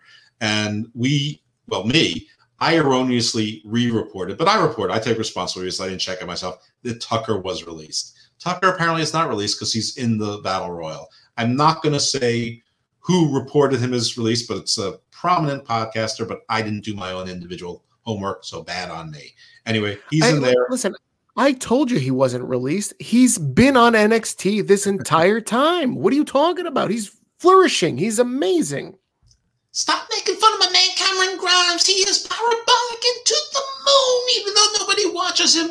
And he's a, he's so good. He made that stupid Roderick We quit. He cried and quit. Uh, I love your new gimmick, Tucker. Keep it up. I'm not Tucker, damn it! I'm not Tucker. I'm gonna get me a publicist. I'm gonna get me a publicist and prove that I'm not Tucker. So, did you hear that Drew Yari ch- uh, challenged my Cameron Grimes impersonation? he says that his is better. And I said, "Well, let's talk to the promoter and get it set up." And he's like, "Who's your promoter, Steve?" I'm like, "Well, no, I actually was thinking about Mish." Uh, but Mitch didn't seem too interested in hosting it, and and then he's like, "Why don't you tweet Cameron Grimes about it?" I'm like, "Okay, I will." So I did, and you know, predictably no response. So Cricket. I don't know. I don't know if this battle is ever going to happen. But Drew Yari, if you're listening, my impersonation's better than yours. I haven't heard Drew, so I, I, I. you're you're over. Good. You win. Okay. Yeah, no, I've heard Drew's. I'm mine is better for sure. So in this battle royal, I'm not going to name all the people, but you have like people like Murphy, Nakamura, Tucker. You know, it's it's the two guys remaining of Lucha House that are still around. It's it's it's Jabroni Row. It, it's Tozawa. It's Drew Gulak. It's every you know Carrillo. I think Garza's in it. All the people who were chasing for the 24 7 belt and then some others. Though somehow Bo Dallas and Mo, Mojo Rawley still aren't in it. Now, they may be because I think they'll be 30 before all is said and done. So maybe there'll be eight surprises because 22 is a really weird number to stop at. Who knows? Now, You know they got to throw in like some legends or uh, Well, they might. Yeah, it's some- not the Royal Rumble, but I, you know, here I go again. But this seems like a good place to put in like a Dabba-Kato to win it and look strong, or if he's ready, Parker Boudreaux, or if he's ready, the the, the, the Steiner kid. Um, you know, I don't know if any of them are even near ready for this kind of thing. Uh, probably not. Or if you wanted to do something with, I, I, I mean, I don't see Vince being a Walter guy, but if you wanted to be, this would be someplace where you could put a Walter or a Cross in there. Though I think Cross is going to have the NXT title, so I don't think they're going to have him winning the Andre Battle Royal. I don't. I abs- I absolutely love your line of thinking. I'm gonna make one tweak that would be Vince esque. I absolutely agree that I think this is a perfect time to put Nia Jax into this and have her win the whole thing. You know that that would at least be somewhat different. Um but that but this also goes to this whole idea of a hot start because the hot start is to get the crowd fired up and the crowd's going to see the pre-show matches. So no matter how hot sasha and bianca might be if they were the opening match or whatever the opening match for the main card is it's not going to be the first match that the crowd sees either night. There's going to be at least one or two pre-show matches both nights. So they're already going to have seen matches the crowd, you know, there's not like a judge there like in jury where you get jury instructions. You say, ignore that you ever heard that. It, there, there's not going to be the men in black eraser pen. I, I don't think, I mean, the hot crowd would be for the audience. And how do you gauge that? No, there's a. I will say that being in the audience and knowing that on the pre-show you have, let's say, I don't know, Drew, uh, Dean Ambrose, and Baron Corbin, and that bore the shit out of me, and I fell asleep. But then, like when you hear that the show's about to start, you get that video package, you get the uh, you know Star Spangled Banner, America the Beautiful, like you start getting ramped up. Like it's like, you know, when you know Metallica is going to finish up strong or come back out for that encore, like you start getting revved up. And then you you're just really hot off that that high of the entrance and like WrestleMania is underway. So like there is something to be said about that. So I hear what you're saying, but you can't take away like once WrestleMania gets started officially at seven, that's a different it's a it's a different ball game than the pre-show. Fair enough. I, you know, I, I can't say that you're wrong. I can't say that you're right. I mean, it, it- a lot of it depends on the crowd, and whatever the case is in reality, there's only going to be a 25% to 33% capacity crowd. So I'm not sure that. I mean, I'm sure the energy will be refreshing to us and to themselves. I'm just not sure it's the same thing as when 65 or 80,000 people sort of go bananas. I don't know. We'll we'll see. We'll all find out together on Peacock. Um, there's some other WWE news. Um, increasing their streams of income from other places. They're now partners with DraftKings, so I guess you can play fantasy wrestling for money now. Um, and in sort of strange news, unexpected, Chris Jericho is appearing on the Broken Skull sessions with Steve Austin on the WWE Network. So I guess the f- Forbidden Door has been kicked down uh, again in the reverse way. Um, and I guess that really just shows you one that Tony Khan is okay with anything, and B that there really never was a war, and Chris Jericho might be keeping his options open as he should. Oh, without a doubt, without a doubt. Uh, I mean, you know, I think Jericho and Moxley will end up coming back to WWE at some point. It, it's sure. it's it's not a question of uh, if; it's a question of when. I agree. A couple of little uh, WWE news since we're on WWE, might as well just kick them out of the way. Um, Hall of Fame confirmed inductees RVD. We reported that a few weeks ago that he sort of backed off it, but it's been confirmed. I never really thought it wasn't. William Shatner is the 2020 celebrity entrant, so there's speculation as to who the 2021 celebrity entrant will be. Uh, I heard some podcasts talking about uh, people who have been deceased who are certainly deserving of it. I just don't think how, that's how WWE plays. I think that mm-hmm. they want someone that's alive to get press now, to get the coverage, to get the mm-hmm. interviews, mm-hmm. that kind of thing. We'll see. I don't really know who it is. Some people were talking about uh, uh, Cyndi Lauper. That makes some sense. Floyd Mayweather makes, is someone that I thought of that you know. yeah, that makes that makes sense. Uh, Somebody Charles, a lot hipper than than William Shatner. Like William Shatner is like old for our generation. It's true. Uh, well, yeah, that that hurts, but it's true. Um, Charly Caruso out with WWE. Her real last name is Arnold or Arnaud. She's going to start with ESPN full time, so that's certainly bigger and better. I, I think all the good for her. Nonsense, yeah, all the other nonsense was was just nonsense. She wasn't fired for being late to interviews and stuff like that. This is, I mean, she got a better job and whatever. And then the rumor mill took over as it often does. Um, last thing is that it's either announced or widely speculated that Titus O'Neil is going to get an award, and people are just jumping the gun and saying that it's the Warrior Award. I happen not to think so. I think that the Warrior Award they treat a little bit like the celebrity, where they'll want something a little bit more mainstream to get some more press. I think they'll give Titus like they'll make up a, an award like the Ambassador Award or the Goodwill Awards, something like that for him. And then if and if I'm right, and there's another Warrior Award vacancy, I know everyone the IWC wants it to be Shad Gaspard. So do I. I'm just letting everyone know. Don't be too disappointed if it's not. That's just not what they do. That will not get them. The purpose of the award has morphed almost immediately from what the warrior wanted to something to get them attention. A sick kid uh, you know mm-hmm. joan lunden something that's going to get them media attention outside of the wrestling world. So just don't be surprised. Um, it's not a slight on Shad Gaspard. For everyone who says that the Hall of Fame doesn't matter, that it's dumb, you have people like Great Khali getting in. Remember that it is dumb. It doesn't matter. It's not real. So, um, you know, if it's if it's if it doesn't mean much to get, and it shouldn't mean much to not get the Warrior Award for a fake Hall of Fame that doesn't even yet have a building.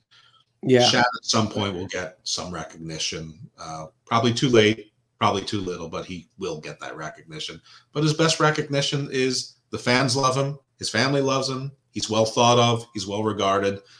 He he had a life well lived, and that's that's more important than a dopey award from WWE.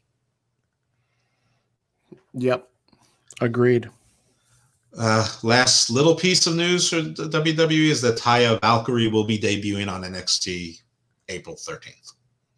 That was That's great. doggy that they were teasing. Yes, it was. I saw some places saying that that dog was the most over thing on NXT on Wednesday. I happen to agree. Yeah, and NXT was not a great show either. I mean, it wasn't bad, but it was it, it wasn't great. It was just sort of business as usual, which is what they've been doing. Uh, I much yeah. preferred AEW this week to NXT. I don't know what you want to do. If you just want to jump through some other news, because there's a lot of little stuff, or if you want to talk about the actual wrestling shows. And then because no, I, I want to just. I mean, we're already an hour and a half in, so let's talk about NXT predictions, and then any remaining news. Let's wrap okay. up after that, and then um, you know, let's do it. Hit hit the hay, hit the road. Surely. So uh, this coming Tuesday and Wednesday, we've got uh, NXT Stand and Deliver. This is a two night event leading up to what is uh, a big build of wrestling all this week for uh, leading up to WrestleMania next Sunday. Uh, night one, this is the card. Well, let's just go through it and then we'll kind of throw out our thoughts on, I guess, the build. Last week we were pretty critical about the build or the lack thereof. And who you think will win this match. So night one, let's start with uh, Pete Dunne versus Kushida. What are your thoughts on this? Pete Dunne. Yeah, Pete Dunne should get this win. I don't expect this to be like, I don't know, I not all that that. In, I mean, on paper, it seems like a good match, and I'm sure they'll have one. But I mean, they've already got five matches booked for night one, and I already see other matches on the card that should take more time. So it should be relatively quick. I disagree. Um, I, think, I think this match is going to go close to 20 minutes. I think they want to keep Kushida looking strong. This is going to be a technical match. It's going to be sort of like your, it's going to be a harder hitting Christian Kazarian. It's going to be a 15, 20 minute match. But really? Dunne is someone that they are building around. Kushida sort of had his moment and they did nothing with it. I, I don't think that they're, they're going to. Okay. All right. The next match I've got here is MSK versus Grizzled Young Vets versus Legado del Fantasma. That is for the tag team titles. Um, what are your thoughts on this? I am truly afraid that they think in their minds that it's time to put it on the Grizzled Young Veterans, that they enough about being the bridesmaids. They probably should put it on MSK because they are exciting and young and they're, you know, sort of more interesting. Um, I'm going to go with MSK. Uh, the Legato, whatever it is, they they botch things up for the Grizzled Young Veterans, and the Grizzled Young Veterans then do heel chasing. Hmm. Yeah, I just I don't think that they're that interesting a heel. So I think that's why it makes sense to me that MSK wins this match. Um, it's just nothing is that compelling about grizzled young vets. Um, and I prefer the opposite, MSK being the champions and then Le- Legado um, chasing them. Le Stinko. That's not accurate. Um, number three. this is this is uh, uh, I don't even understand this match. We've got a six way between uh, Leon Ruff, Swerve Scott, Bronson Reed, Dexter Lumis, LA Knight, and Cameron Grimes. But it's not a six way, it's a gauntlet match. I just I just served you up. You're supposed to like really angry. Okay, let's try that again. this is my chance to get some gold. no, Cameron, you got to win night two too. Night two. Now, this is a gauntlet match. The Battle Royal, they had the Battle Royal this past week, and the final six entrants made it into the gauntlet match. And then, in the order that they got eliminated, would be the reverse. So, uh, the the sixth person to be eliminated was Leon Ruff, so he's going to come in first. And Swerve was eliminated next, so he'll come in second. So, in essence, it's the same thing. Um, but it's a gauntlet match. Then you have Bronson Reed, Cameron Grimes, Dexter Lumis, and then L.A. Knight. And whoever wins the gauntlet on night two will challenge Johnny Gargano for the North American Championship. So I guess you're asking who do I think is going to win this match? Yeah. Can I uh, ask you to predict first? I I hate to say this. I mean, I think uh, to me, the guy that's got the most head of steam leading into this. See, I don't know. I I'm torn between Grimes and Lumis. Lumis because he's already got the story built in against Gargano. Grimes because he's over. But then he doesn't need I think he is. I think he's he over is. with us. I don't I don't I mean the quarterly ratings would say that he's not over. That's because they don't know how much money in Bitcoin he's won thus far. But I I want to say that he's on his like who really needs the I guess I'll break it down this way. Who really needs the belt to get over? Lumis, I think at this point needs the belt more than Grimes does. Grimes is already doing it with his character and his comedy. So Lumis is winning this match. See, that's the funny thing. I agree with you. I think Lumis is winning this match, but I think he's got the built-in story with Gargano and Theory as well. And you know, Theory, you know, and then with the way is they're breaking down. Um, I think Lumis is the kind of character that never really needs a belt. He just needs to keep being creepy, and he can be face or heel. Um, I don't think LA Knight's going to win because I think it's too obvious. I think him and Reed are going to continue their feud. So yeah, I think it's mm-hmm. I mean, I know it's not going to be rough or swerve. I mean, that, that much I know. Yeah. All right. Before we get into who we think is going to win out of uh, Lumis and Gargano, we'll get to that on night two. We've got match four Walter versus Ciampa. This is for the NXT UK title. Um, I see this match being just a strong style, stiff as fuck match. And I want to say that the if the tag team match is probably what people are going to be talking about as far as wrestling tech wrestling match wise, like technical wrestling, people are going to be talking about this is the match where they beat the living shit out of each other. Yeah, I, well, I think you're right about that. I have zero feel for this match. I mean, whenever I think that Ciampa's going to win, he loses whenever I think that they put Thatcher with him so that they're a strong team, like sort of a, a oddly connected yeah. mismatch, they lose. So I don't know what's going on. And they keep talking about Walter's 720 day reign. So, I mean, you know that's going to come to an end at some point. But of course, you know, 360 of those days, nobody was wrestling. Um, I think that Walter hangs on. He does have Imperium behind him. I think that Thatcher maybe rejoins Imperium and and you know cost Ciampa uh, Ciampa the belt. Whatever it is, I think Walter retains. Agreed. I think Walter retains. I don't see Ciampa needing the UK title, and if he does, for what? Exactly. I also don't see him I mean, he wanted to stay in NXT because he didn't want to travel. I don't see him schlepping back and forth overseas to defend this in you know York and you know Bedminster or Lundane, yeah, Cornwall, where wherever they have wrestling shows in south of Hadrian's Wall. Agreed. Um, all right, match number five. This should be the main event of the night. We've got Io Shirai, the women's champion, against Raquel Gonzalez. Jeff Raquel's winning, right? She she has to win. I mean, Io, I like Io. I think she's great. I think she's one of the best talents out there. But I think her time in NXT is done. She could add a little spice to the main roster.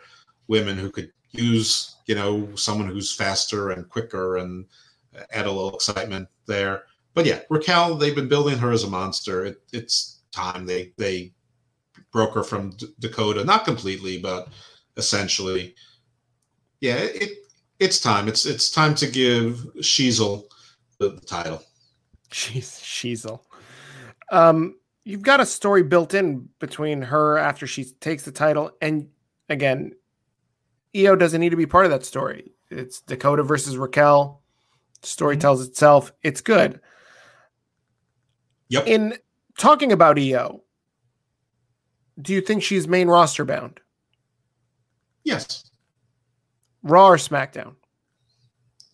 It's a really good question. Um, right we just now, saw Rhea. We just saw Rhea on Raw. Yeah. Um, I think Raw. Uh, and I know it's counterintuitive, but Raw is three hours long, and I do not think that they can resist teaming her with Asuka. Hmm. I I will say this. This is the one thing that I will criticize Shirai. I've always thought that she's she's not interesting as a character to me. Like she's she's just brings nothing to the table. I am zero I've got zero interest in Io Shirai. She was interesting as the crazy heel. She's not interesting as a face. Absolutely. Now, with that said, this might be controversial but you've already said it yourself. You've alluded to it. She's best suited to come up and be somebody's tag team partner. I, I don't want to see her anywhere near as singles push because there's nothing there. Even as a face, as a heel, I don't give a fuck. You know, I uh you know, I called I nicknamed her Eeyore Shirai after Eeyore from Winnie the Pooh because she was just so fucking boring. Like th- this is uh, I don't care about Io. So I've never seen her with a towel. she'd be more interesting with a tail. No, Eeyore kept So- losing his tail, so it makes sense that she lost her So, so I think Io should be on the main roster, but put her on a tag team with Nikki Cross or somebody else that isn't doing shit. Don't say and and you know have them go after the tag team titles. I don't wanna see her- in the Andre Battle Royal. That would be hysterical. I would love that. That'd be great. That'd be great. I, I I'd actually forgot Nikki Cross existed until you said her name. Aw, poor Nikki. All right, so that's night one. Let's move on to night two. Let's talk about Ember Moon and Shotzi, the women's tag team champions, NXT tag team champions, and they will be facing The Way, Candice LeRae, and Indy Hartwell, Indy Wrestling. Who do you got here, Jeff? I don't like Ember Moon. I used to like Shotzi Blackheart. Ember Moon used to play a werewolf character. Shotzi Blackheart howls like a werewolf. I now no longer like Shotzi Blackheart. The tank is stupid. I don't know why anyone's afraid of it. It's obviously a Nerf missile. They act like it's a real missile. I can't stand them. I can't stand the howling thing. And if she's going to howl, at least Ember Moon should should howl also. What the hell is Ember's law? Ember's law. It's just dumb let the way win. They're at least funny. They're amusing. I know that there's something going on with Indy and and how she's in love with Lumis and you know Candice doesn't like it. I don't care. I think that's interesting in a tag team that doesn't necessarily be on. They're not on the same page, like Shayna and Nia have been, though they haven't been particularly entertaining the last three weeks. Um, I'm going to go with the way that's my hope. My prediction is that the faces retain. Um, I, I think that the they didn't send Ember back down, you know, not to reward her with something, and they clearly see something in Shotzi that I used to see but no longer see. Um, so I want the way. I'm just going to stick with the prediction because I, I don't care. There's no title here, so I'm, I'm going to go with the way, but I'm probably wrong. I think we definitely see Ember and Shotzi retain. However, if we do see Candice and Indy win the titles, I think that means Shotzi's on her way to the main roster. That's what I'll say there. Fine, she can she can turn on the Riot Squad. She can chase them. She can. Uh, She can join. She can join them and be their their buddy. They can be like the Freebirds, and then she can turn on them. Okay, fair. Next up, I think what will be the match of both nights Adam Cole versus Kyle O'Reilly. This is just a plain old, what do they uh, call it? A, uh, it's not an exhibition match. Is this unsanctioned? Unsanctioned. Thank you. That's it. Unsanctioned. exploding um, barb tennis racket death match.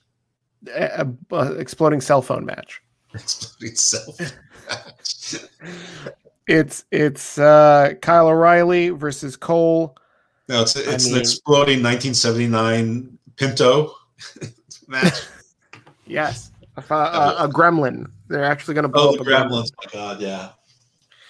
Um, I, I, I, these guys can both work, tell a story. That vignette they showed on Wednesday night, good God! Like, if you didn't get hyped up for this match just based on that vignette, like, it tells a story. The story's been told, and I, like I said, when I was joking around that other night when we were recording, and I was saying that uh, Kyle O'Reilly's a complete idiot for abandoning uh, the Undisputed Era, and Cole's a genius, and all of it.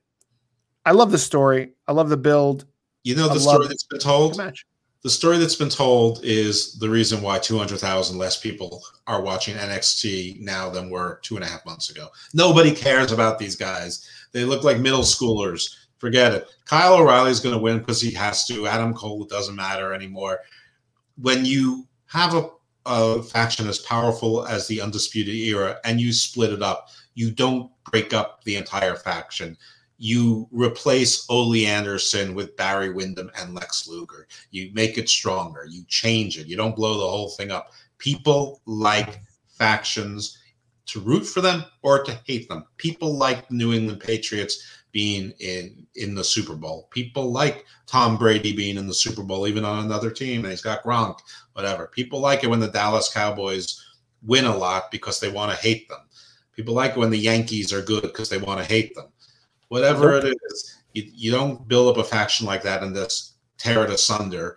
Um, you you replace people with it, and God knows they have enough injuries that they could have filled in the undisputed era with three or four other guys that they could have made sense. So no, no one cares. Kyle O'Reilly's winning. Big deal. Yawn.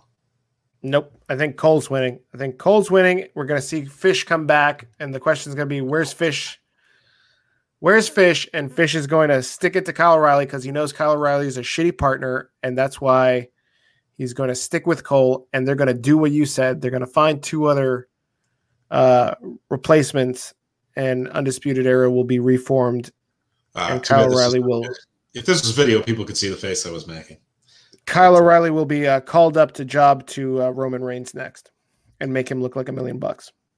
Whatever, he can be called up to Dark Elevation for all I care. And if Bobby, if, if Bobby Fish was going to come out, he'd slip on a banana peel and break his ass bone, his coccyx, his coccyx. Oh my hole!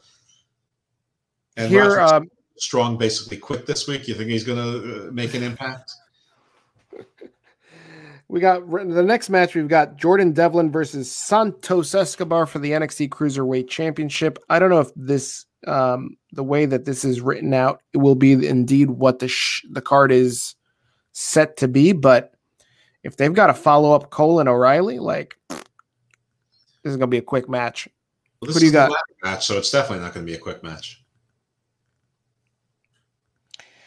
Yeah, they're just going to, you know, punch Devlin in the face, put the ladder on top. I don't understand why nobody's ever fucking done this in a ladder match. Like, put the ladder on top of, like, put the ladder to pin your opponent down where they can't get out. Like, just kind of like have it straddle his neck and his waist and just climb the ladder.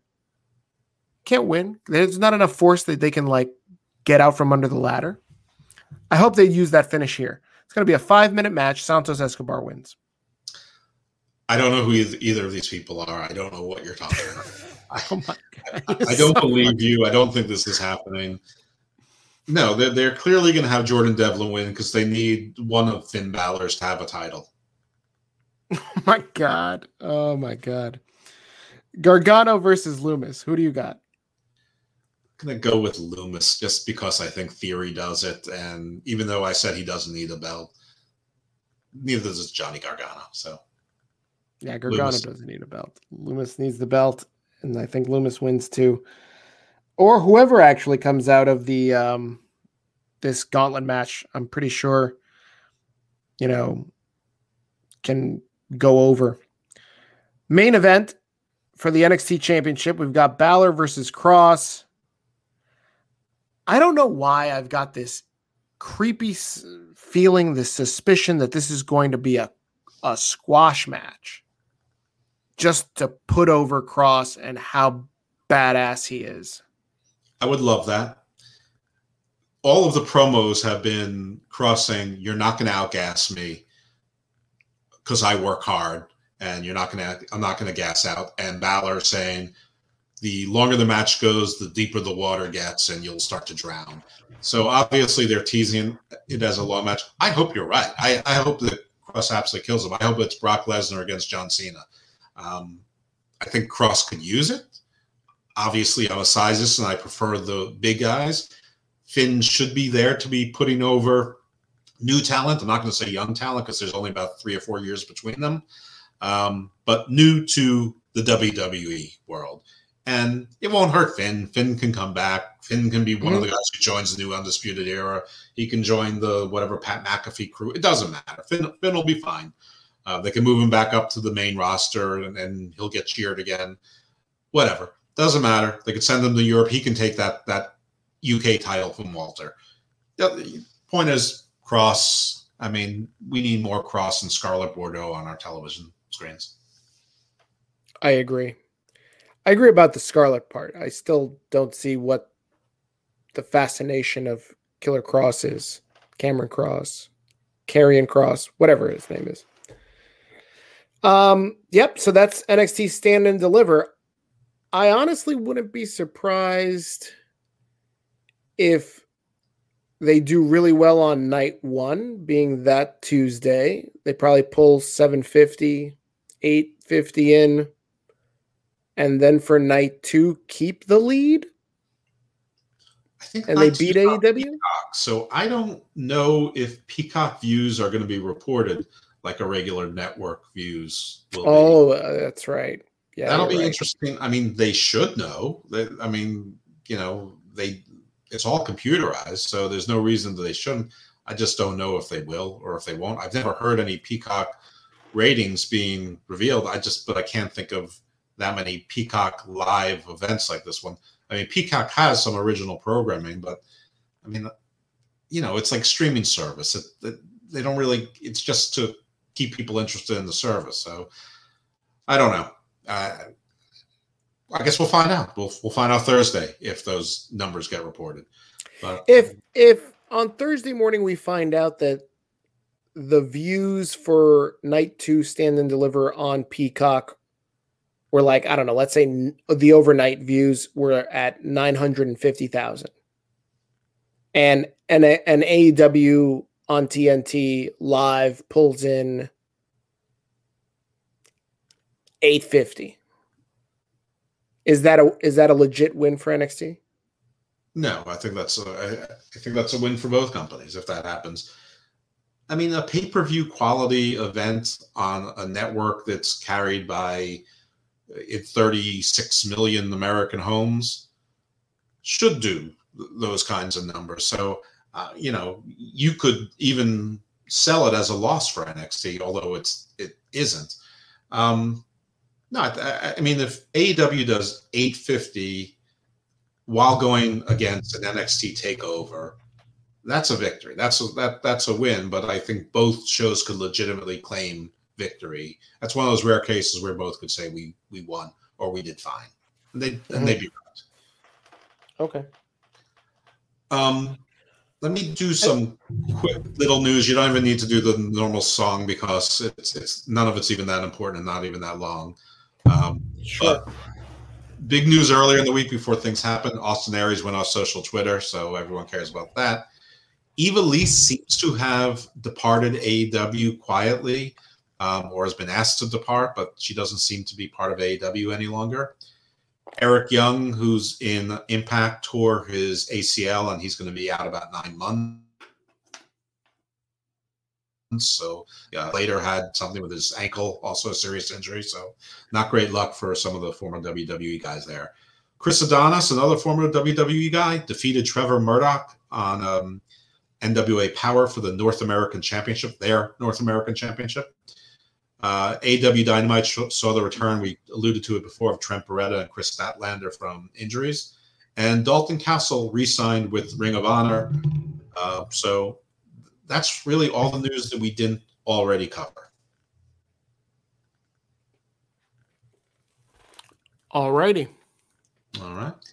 Um, the only thing we didn't really cover much more was AEW. I mean, you know, uh, but I think we covered. I mean, I was talking about things I liked and didn't like, but uh, we jumped around enough. I think that we probably did cover it okay. Um, the Team Taz thing was bad. I could do another hashtag fire Taz, but it's not. An, it, it, I mean, it's it's redundant at, at, this point. Yes, his team did communicate again, and yes, he let them go on camera live, looking foolish again.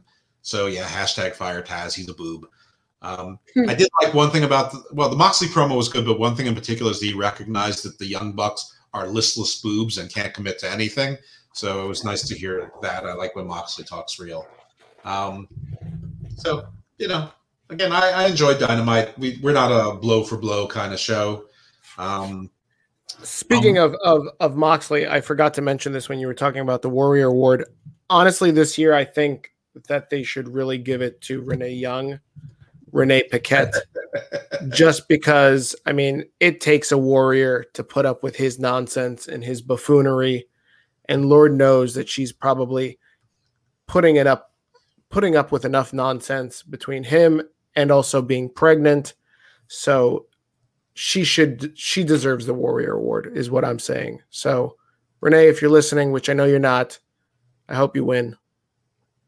You don't and, think she uh, listens? Yeah, no, I think she's too busy. Huh. That's weird. I would think that she'd be listening. From her Twitter, it doesn't seem like she's very busy at all, but okay. Um, I, I, would think that she would listen. I mean, I think that she likes to hear your dose of reality for her. I mean, I think that maybe you you might be her only true friend. I listen. I, I agree with that. I, I try to talk to her and be like, hey, hey, you got you you want to talk about uh you know baby formula? You want to talk about nap schedules? I'm your man. Well, since you talked about your favorite topic, I just want to point out that Xia Li killed Kacy Catanzaro, and Kayden Carter went out to face Tian Sha, and Tian Sha totally Darth Vadered her with the choke, and both killed her, and then killed her with like smoke. So she Darth Vadered her, and like uh, what are those creatures in the Harry Potter that that suck the souls out? Oh, I don't fucking know. The the Death Reavers or some shit. I can't you, fucking you remember. fucking know. But no, that I was awesome. Know. I'm so I'm so team Tian Sha because uh, you know, and and she is Mei Ying or whatever. I mean, what a stupid name to have when you have Mia Yim and um, Mae Young, unless that's actually her real name and she insisted on going by it.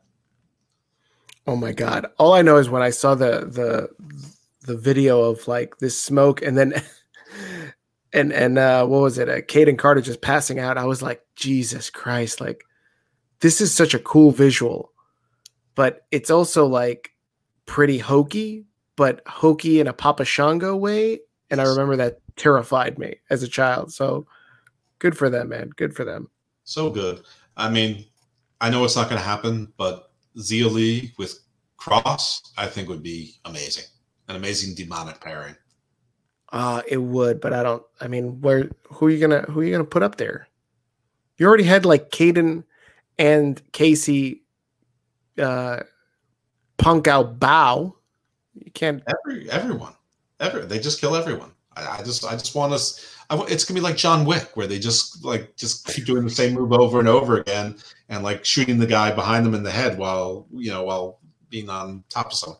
No, it's just kill, kill, kill, kill, kill. Oh my god, I love it. I love it. Good, yeah. good job NXT. I hope now that they can get past the, all this fucking ratings bullshit that they can put some good storytelling together they, they, like they used to.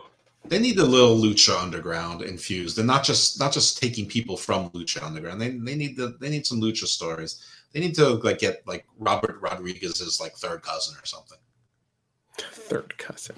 But they can't get Robert Rodriguez. He's a big deal. Why not? He's not doing anything except for making uh, uh, sequels to Spy Kids. He could be making sequels to Grindhouse and Death Planet, and you don't know. Whatever he's doing, it's it's awesome and involves Danny Trejo. We want yes, it, you know you know that for certain. Yes. We we just want the Sin City sequel. Give us a third one. Why not? Is Michael Madsen even still alive? I think so. Okay.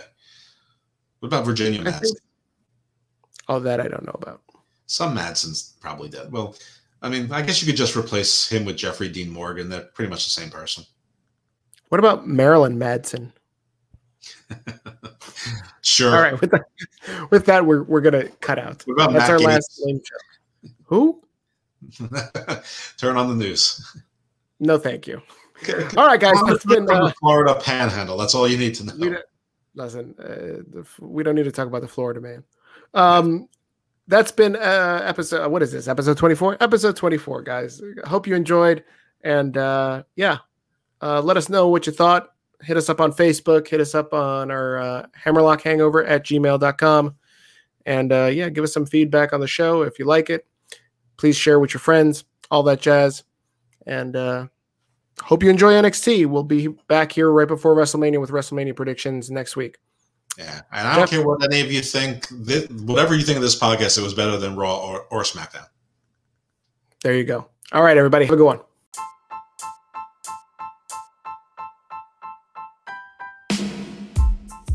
Thanks for listening to the Hammerlock Hangover podcast. we hope you enjoyed the show. If you did, please rate us as if you were Okada in the Tokyo Dome and leave us seven stars or as many likes as you can. Please share our awesome podcast with all your friends and family who enjoy wrestling and your favorite social media outlet. If you want to interact with us, you can find Hammerlock Hangover on Facebook and Twitter. You can also email us at hammerlockhangover at gmail.com. Thanks again for listening, and we hope to catch you on the next episode.